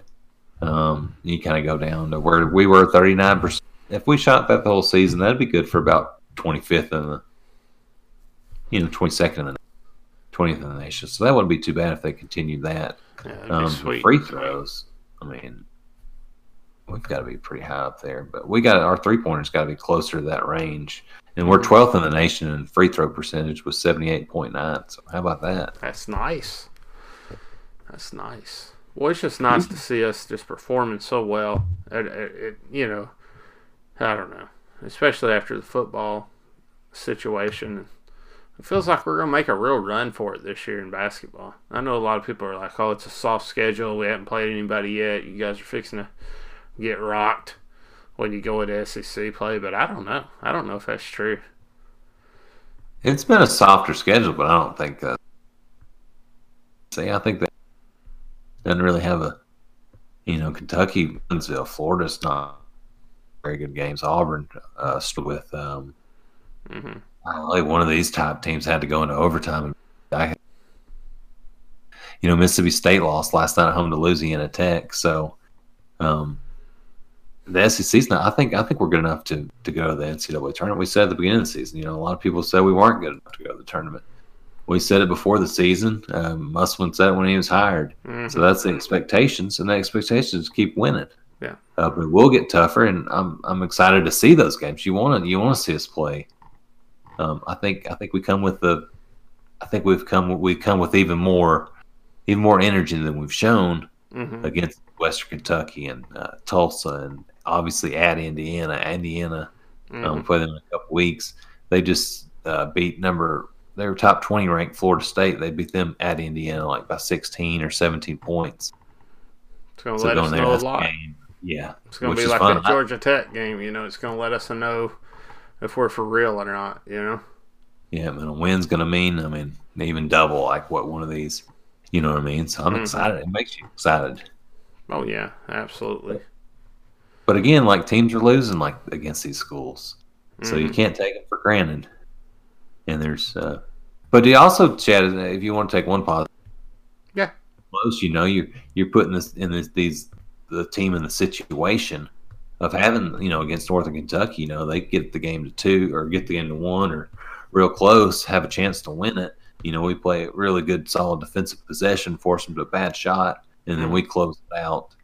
You know, on the other end, same way with Austin Peay. You know they were kind of they're giving us a battle. You know they're going back and forth, really competing against us, but we just kept making, you know, Mhm. never even with the turnovers we never panicked and just made plays down the stretch to you know put the, the gas on the pedal for a little bit there and got up to a 13 lead to really shut the game down Oh, wow. so it's been good to see them you know at least have some have some competition like this first game we're beating people by 30 or 50 or something you know Oh yeah, no, absolutely, totally, totally agree. get some different late game situations against in these games so Well, tested. good news is, is, as Coach Muss said, he thinks he can win every game, and he won every game so far. He won this last game, so we're still in that role. So I'm gonna keep saying that every time we win. It's super exciting. I, uh, what do you think? If we roll into Indiana undefeated, you thinking top twenty? I think I think if we're undefeated going in, I think we should be top twenty five. Yeah, All right. I'm gonna say top twenty. You're gonna tomorrow. say top twenty-five. So we'll see where we roll. yeah, I'll take either for sure. That'd be nice. But yeah, I think another road win and beat Tulsa and Valparaiso. I think you go in there eleven and zero to Indiana. What a match! That'd be crazy because they're in they're undefeated right now. Exactly. So if they continue to be undefeated, I need to look at the schedule. I need to start watching them to preview. Well, I don't guess we have anything else for this Austin Peay game. We kind of rolled through that, right? Yeah, I think we're good on that. All right, cool. Close that out. So, well, we play Western Kentucky. We got to preview them before the uh, the next game, the Tulsa game. So, guess we can take a look at uh, you know at these cats and and see what they're all about. Yeah, the the big thing really with uh, Musselman even said press right after the game there, they asked him some question. You know, he said he's worried about Bassey. Charles Bassey got a um, I don't know if you remember from last year, number 23, center 6'11", 230, sophomore. He really outdueled uh, um, Gafford last year Oh, okay. um, as a freshman. You know, we had a we had a decent lead in that game last year at halftime, mm-hmm. and uh, they came back and won it by one. Okay. Um, but Bassey had, you know, a big presence, so he's going to be the, the story kind of how what our key is to the game. You know, last year he has 21 points, nine rebounds, five blocks. So another guy down low um, with the blocks. you um, got to was shut that stuff part. down. Yeah, and I mean Gafford had 17 points and nine rebounds, but it felt like Bassey was just hmm on the defensive end, just hard to Hard to stop. real work. And with our shorter team this year too, Yeah. it's going to be a, uh, a big key to the game. Well, when you look at their schedule, can see their first game was against uh, Tennessee Tech, which they won 76-64. And then they played Austin Peay, who we just played. But uh, they beat them by quite a bit. It was 97-75. So let's uh, you know let's hope that doesn't uh, read too much into the future here. Uh, then you got uh, them playing Eastern Kentucky, uh, beating them 79-71. oh, let me. Yeah, go sorry. Chad. I meant to- Before I forgot, it was just kind of just a funny little tidbit. Um, the Tennessee Tech, uh, they're coached by John Pelphrey, who was our coach before Anderson. Oh yeah, I just thought that was funny, and I didn't realize that. That's great, man. That's where he's at. I thought he was at Florida, but I guess he, he went over there. Yeah, he was with uh, uh, Donovan there at Florida, and then um, Avery Johnson at Alabama. But Johnson, got, so he got his first head coaching job since Arkansas, and he's not doing too that? well. He lost his lost the game there. Well, I guess he did his best. Well, I think yeah. Last I looked, they weren't doing too good. Well, good luck to you over there at Tennessee Tech. Well, Sorry, then I think you. Yeah, no, you're good. And then we got said, I uh, think you're just in Eastern Kentucky. Yeah. then we got uh, Campbellsville. Uh, they went and beat them pretty bad, 109 to 66. Uh, Bowling Green beats uh, Western Kentucky 77-75. Wow. What kind of team you, you think Bowling Green is this year? You know much about them? I don't know if I've. That's one team I just. I don't know if I've ever watched a Bowling Green basketball game. Yeah, You know what I mean? I know I've seen them on football. hmm you know, the MAC or uh, the game. I know I've seen them in football, but just never seemed like they've always eluded me on seeing them. I don't know anything about ball, but Yeah. tough effort though. I mean, hell, they, I guess they're rivals down in. I think Western Kentucky. West Kentucky is in Bowling Green, Kentucky, so I hmm guess that's a big rival Oh, that's game. crazy. Yeah, I don't know much about them either, but they took a loss there, and then uh, Illinois State uh, they went and played them eighty three to sixty nine, uh, beat Illinois State. Uh, Fordham uh, beat them 69-64, and then they uh, got beat by the number one team in the nation, Louisville, 71-54. Um, so you know, it is what it is. I mean, we know Louisville's tough, a tough team, but to get beat by, you know, that much, that's quite a, that's quite a handy, handy whipping there. I'd hope we could do a little better, but I don't know. Who knows? Uh, then uh, they go and uh, get beat by Wright State, which shows they, uh, they, you know, they are a pretty beatable team at this point. Whenever you know, I, I mean, not, I don't know much about Wright State, but uh, maybe you'll tell me, oh, they're the number one and the, yeah, number two in the nation. I don't know, but uh, what do you know? What do you, you know anything about Wright State? No, I did hear for some reason. Crazy. Oh, you're gonna tell me? I mean, they're but they're not a team. You know, they're losing to them. Uh-huh. you know, not something. It's not something special, you know. When I compliment these other teams, well, we've beat them. You know what I mean? Like the Austin Peays and the Northern Kentuckys of the world. But Mhm. yeah, Louisville. I mean, got smoked pretty good in that Bowling Green. I just, like you said, I don't, I don't think Bowling Green's that great. You know, they started off seven and one. You know, their expectations were to go to a tournament this year and win the Conference USA. Mhm. And to me, looking at their schedule and their results, it's kind of been a letdown so far. And they're not. I don't think they're as good as you know. Maybe I would have thought. And I expect us to win tomorrow. Yeah, um, I think I think we could, you know, we can pull this one out, uh, possibly. I think it's going to be a tough one. I think that uh, we'll run close. It'll be one of those games we run close with, and, and we'll have to win it in the waning minutes. And uh, that seems to be the difference between, you know, Musselman and and uh, the previous staff is that you know we're able to pull those close games out right now, and that's that's where we're really making the difference. And if we were able to pull some of those close ones out last year, our whole year would have been different. You know, Yeah, we definitely had some of those like Texas and like there were several of them.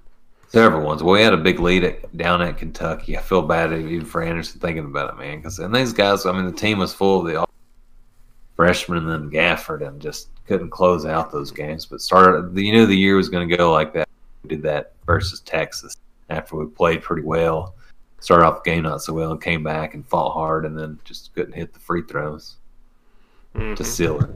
Lost him in overtime, but yeah, winning those close games. I mean, that's the difference between turning this or having the season. You know, what kind of success we're going to have. Exactly. And like then West Kentucky lost to him by one last. If we could have had all those games back, we would have been a tournament team. Now, when I go when I go through their schedule, I feel like they are uh, they got a pretty impressive schedule. I think they got some pretty good wins. You know, uh, personally, and then I go and I look at their standings, and and and they're like almost last in their conference. You know, yeah. um, am I missing something there, Tim? No, I need to look up what their uh, RPI ranking is. Um, see kind of where they're ranked, ranked kind of in those uh, computer rankings right now. Yeah. See what kind of. Well, you got it. You know they're at six and three, and the Florida Atlantic's at five and four. You know, conference leading the conference. You know, it's just I don't know. It's surprising. Well, Bowling Green's not a bad team. They're rated like 20 in the SARPI rankings. Yeah, I mean Western Kentucky, they're they're they're a pretty solid basketball program in general, and just always have. That's a you know a basketball state for for some odd reason, but mm-hmm. but uh, they're hundredth in the RPI, so that'd be a top 100 win on the road. I would take it. I would, uh, you know, I'd be happy with it for sure. Well, um, well, that's about it. I mean, that's what we're rolling into here. So let's let's take a look at this team, Tim. What what's uh what's what's going on with these guys? I guess uh, what, Hollingsworth. He's the he's the big show, right? He's the one that's that's bringing it to us. She said. No, uh, Charles Bassey, number twenty-three. This. Oh, Bassey. Okay. Uh, yeah, 6'11", 230, sophomore. Just a big. I mean, six eleven guy. We're gonna. I mean, it's gonna challenge us tomorrow. Uh, Musselman said he's gonna uh, uh, uh, trap the post and double the post with him. Mm-hmm. That's something they haven't really done a whole lot this year. Um, might be against the Banks with Georgia Tech. So they're going to try try some of that, try to shut him down. And then you got uh, Taveion Hollingsworth. He is their starting point guard, mm-hmm. 6'2", 165 junior. You know, he averages what 12, 12 points a game, four rebounds, and um, leading assist guy on the team. But he's he's got confidence in his shooting. Not you know he'll pull up from not really from three point range too much. Um, mm-hmm. but, but going back to Bassey real quick, you know he's for a big guy he's shooting seventy eight percent free throws. He averages nine and nine point six rebounds a game, fifteen point nine points a game, um, fifteen blocks, eight steals. Seventy-eight percent three free throws is pretty impressive for a big guy down low. Yeah, yeah, and he's uh he's trying to develop more of an outside game. He's two out of three, so we'd like to force him to shoot in 3s mm-hmm. and watch him watch him hit a couple against us, but he's only shooting sixteen percent from there, but over fifty percent from the field.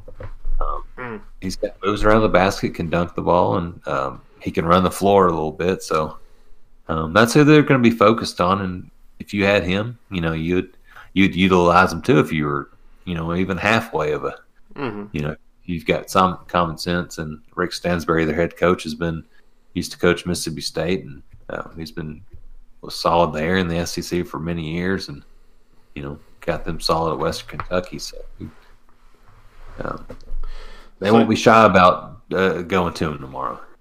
No, and we'll see. I guess what Savage and Williams in there. They'll be a part of the starting lineup, I imagine. Yeah, Savage is a guy that really tore us up this year. Um, he's kind of a small forward type. Mm-hmm. Um, he's a senior this year, but had a really good uh, game against us. He had 20 points, um, five for seven from three pointers. So watch him. You know, Hollingsworth hit a couple threes, and really that was them from the outside, but over 40% because they didn't really shoot that many. They were um, you know, looking more for points, more points in the paint, looking to Bassey. Mm-hmm. Um, but Savage is a guy shooting 41.5% from, well, he's 35% from three. I was looking for his field goal. Um, just Camron Justice, too. Um, I think he's a transfer guard. I think I, I was uh, trying to watch one of their games, and uh, they went out and got that kind of shooting guard position. He's their leading three point guy. Something they're missing from last year's team. He's second leading scorer, 13 points a game. So they tried to fill out a roster spot with him. So they got Bassey center, you know, Williams uh, more of the power forward, Savage small forward, and then Justice shooting guard and Hollingsworth probably starting point guard. A couple guys off the bench, but um, that main starting five, you know, they would go seven deep. Mm-hmm. So Andrew, Josh Anderson and Jordan Rawls will kind of round out who comes off the bench for them. So really not a, a deep team. They don't have as much depth as we do.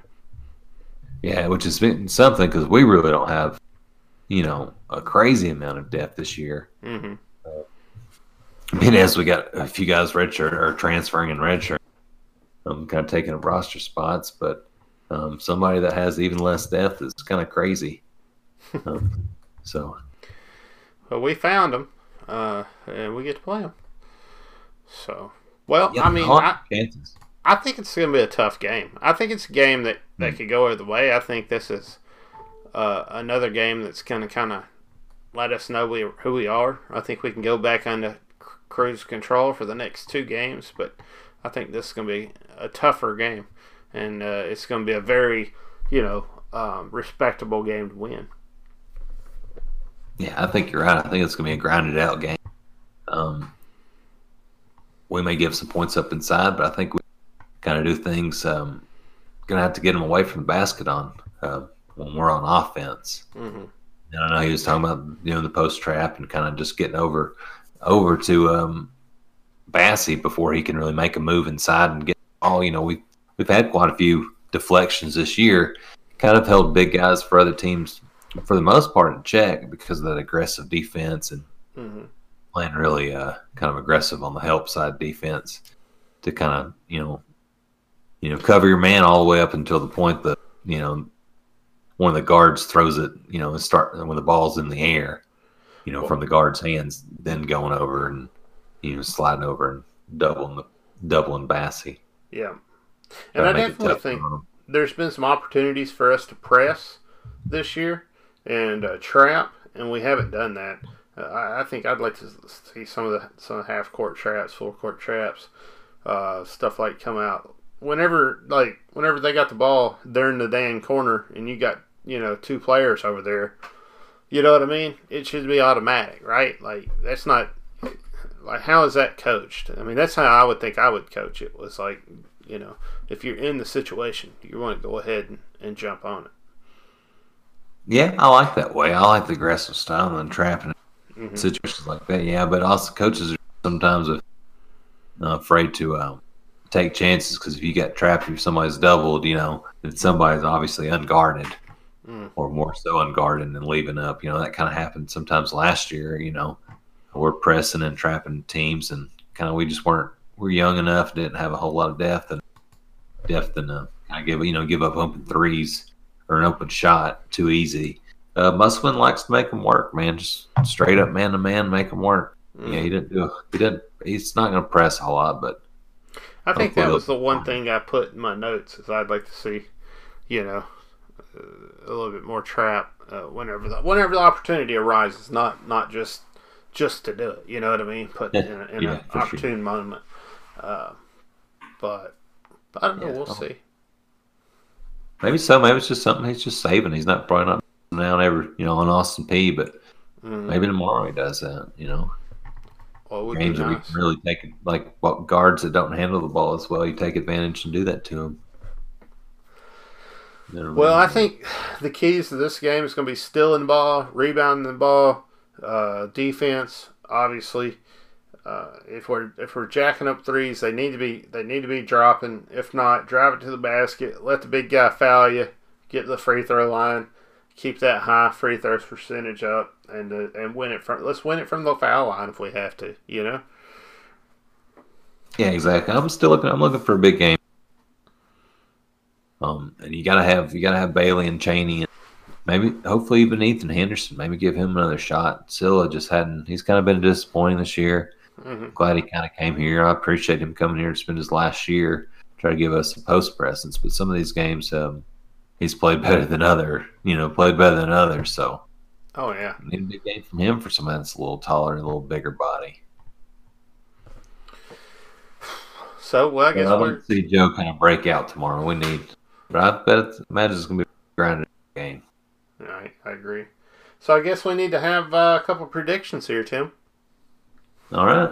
Um, I'll go Arkansas 76, Western Kentucky 72. All right. I, I'm going to say Arkansas 62, Western Kentucky 61. Wow. Oh, man. I like that. Be close. hmm Real close. So we'll see. Maybe, maybe, maybe, maybe too close. no, I, I imagine it's going to be. man. That's a supposed to be a tough place to place. They got that weird mascot. Looks like the the McDonald's character. The fry guy. last time. It? Yeah, Whatever. yeah. Or is it Uh, a no? It's not the hamburger. What does that thing look like? Grimace? The grimace. That's it. Yeah. It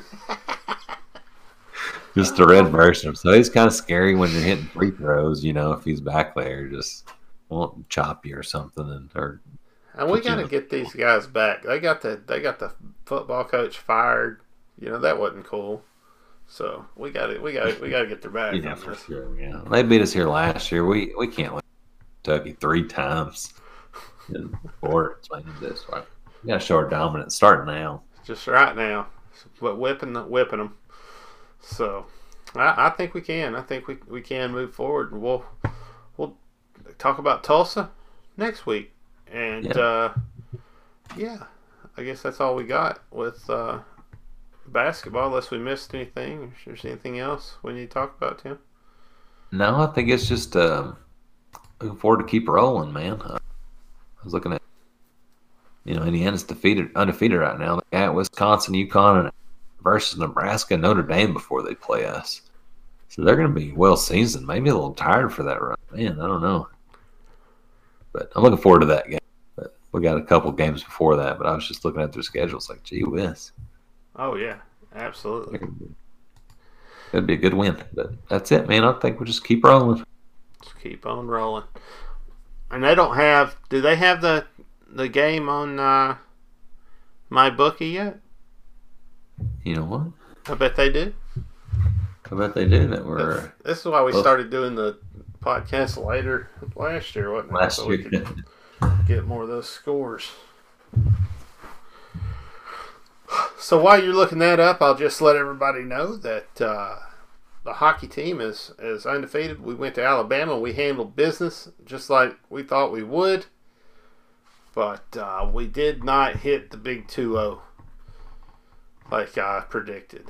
However, we may hit that tonight playing Ole Miss. We'll never know because Ole Miss don't stream their games because they're, you know, way back in the Stone Ages out in Oxford or Olive Yes, Branch, Mississippi. like people used to have to do with these games, man. Um, the national games, you just wake wait till the morning time. We're going to start sending somebody out uh, that like calls us. Yeah, I should have gone over to Ole Miss. Tell I need Matt to go run over there. Oh yeah, Spring Olive. Branch ain't that far. Uh, um, Arkansas is a two. Yeah, I think that's pretty. Two Two- points. Two point favorite. Yeah, I think we're both pretty close on calling a close game. Yeah, I'd take Arkansas over to two points over. Nice. Yeah, take well- those. Yeah.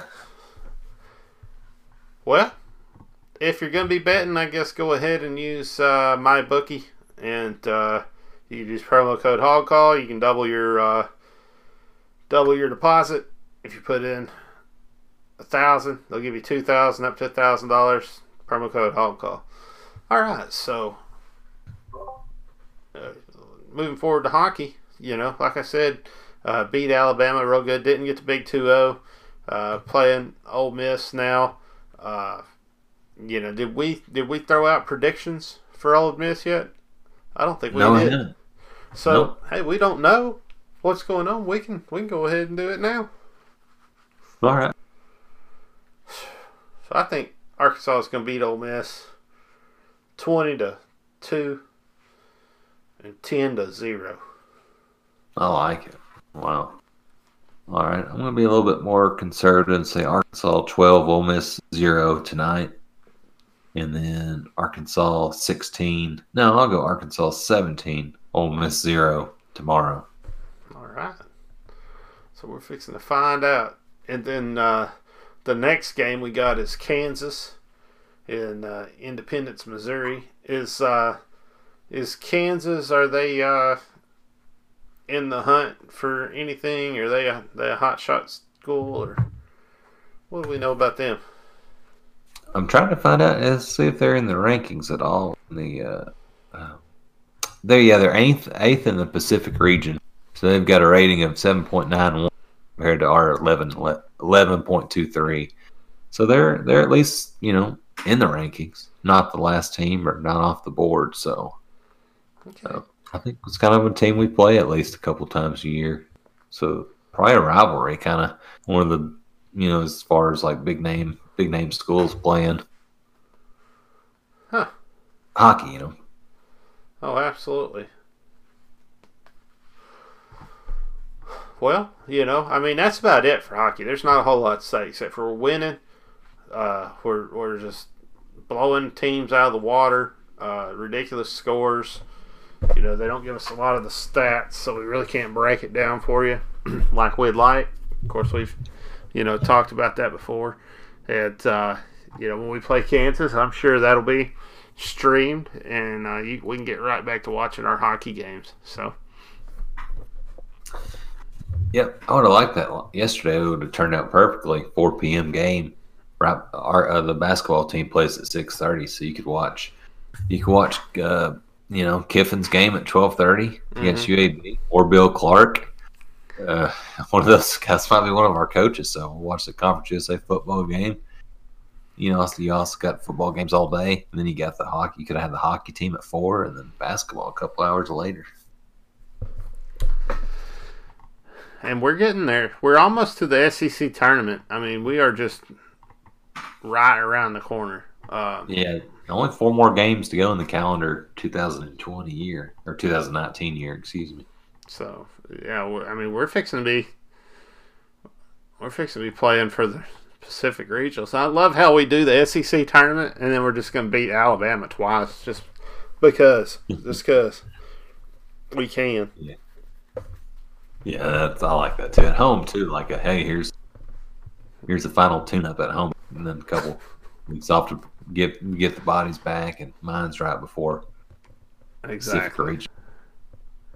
Exactly. Uh, it's exciting. It is really exciting. So, well, that's it. That's all we got for hockey. I guess we need to uh, slide on into fantasy, Tim. And uh, you can go ahead and announce the winners and, and, and tell us you know where we're at as far as the standings go and and uh, all that kind of good stuff and and uh, give us the update there. I uh, right. I almost won that thing. You did. What a fun year though. The Hog Call podcast. First year playing. Our, Congratulations. Our division was the toughest division though. So that's. Oh, it had the champion come out of it. Yeah, and and like we beat each other up like the other division. Like you look at their rankings. And... Yeah, if you look at the whole thing, I mean, we had the number one team, fourth place team, fifth place team, eighth place team. Mm-hmm. Um, uh, and uh, yeah, congratulations to Sean and uh, his uh, Go Tigers team, whatever. But you know, he played played hard, man. I mean, he did what he had to take to win. I mean, only went six and five, so don't give up. And it's competitive year. So many teams wasn't like twelve and one team like that. The the best record was eight and three. Still had three losses. So really competitive league. And I look forward to doing it again next year. Oh yeah, me too. It's really exciting and fun. You know, again, I can't wait to do it again next year. What a blast it was. And and let me say too that the reason you know, a lot of people say not to take anything away. I'll take some. You know, congratulations, Sean, and all that. But look, he he picked a lot of LSU Tigers the year that they're going to average 50 points a game. Mm. And that was his key to winning this year. Next year, he's not going to fool anybody with that.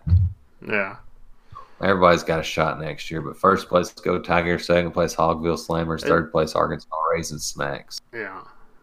And look at that schedule the Tigers played too. I mean, so yeah, like it's pretty easy, pretty easy schedule they had. Yeah, for sure. So it's easy to kind of rack up the points, you know, with that. But you know, whatever. Uh, the the LSU guy won it. Uh, that kind of sums up our football year. Uh, Yep. In a nutshell, it uh, he will be receiving the shirt, and hopefully, you know, he don't burn it or or do something obscene with it, which he might. Uh, I probably would if I won an LSU shirt. So we'll keep you updated. Oh man, what a fun year! I can't wait to do it again next year. Yeah, no, no, me either. Me either. Well, I, I guess that's about uh, all I got. I don't know if I have have anything else for the podcast, man. I don't know what else is. I'm not sure anything else is even going on, man. Coaching search and bas- Razorback basketball, hockey. So I'm with you, man. I can tell you this. Been a good one. I can tell you this. We got something special for you coming in the next podcast. There's going to be a guest come on, and uh, if everything pans out the way it's supposed to, I think I think there's going to be a lot of excited people to hear uh, the guest we got coming on next week. Oh yeah, it's gonna be a good one. I can't wait. Yeah, so you know, keep keep keep Keep listening, guys. Keep listening, guys. It's just getting, we're just growing and, and getting better and better. And it's just crazy. It's just crazy how fast this thing is blowing up. Just a little, you know, hobby that has uh, blown up almost into something more. And if and if you guys like us, uh, please uh, uh, download, listen, and then uh, rate rate us a five star if you if you don't mind on Apple or, or any kind of podcast you use, the high star, and leave a review. Um, more reviews, the better. Just tell us what what you like, man. Yeah, call in. We'll get you on. Call in, Yeah. please. Yeah, write us a letter. Y'all know we'll we get we, we get something from a fan, and we're putting it out there because this is what this podcast is all about. It's about bringing fans together, and uh, you know having a podcast we can all contribute. Even if you don't agree with us and we don't agree with you, we're still going to put your point of view out there and discuss it. We're not gonna we're not gonna shut anybody down. I think we've proven that this year. Yeah, yeah, we have. Uh, we've had some humdinger Some humdingers. ones, but yeah, leave leave your take on the voicemail. If you don't like it, you can redo it easy like that. You're not calling in live or anything. Or Oh, just yeah. like having, you know, you can have a little prepared little statement, quick thing. We'll play it, and that could just, I mean, any podcast and uh, any kind of shows, and uh, let you just do that. Let you let your opinion be heard. We So want to hear it. I don't know what the next promotion is going to be, but uh, I think we should do another T-shirt giveaway. Do another like a like a basketball pick'em or bowl, Bowl pick'em, picks. bowl pick'ems, something like that. So, all right, well, keep tuned. We'll we'll we'll we'll, we'll update you guys on this uh, next week. I think we might have something going. Woo pig Yeah. suey. Go Hogs.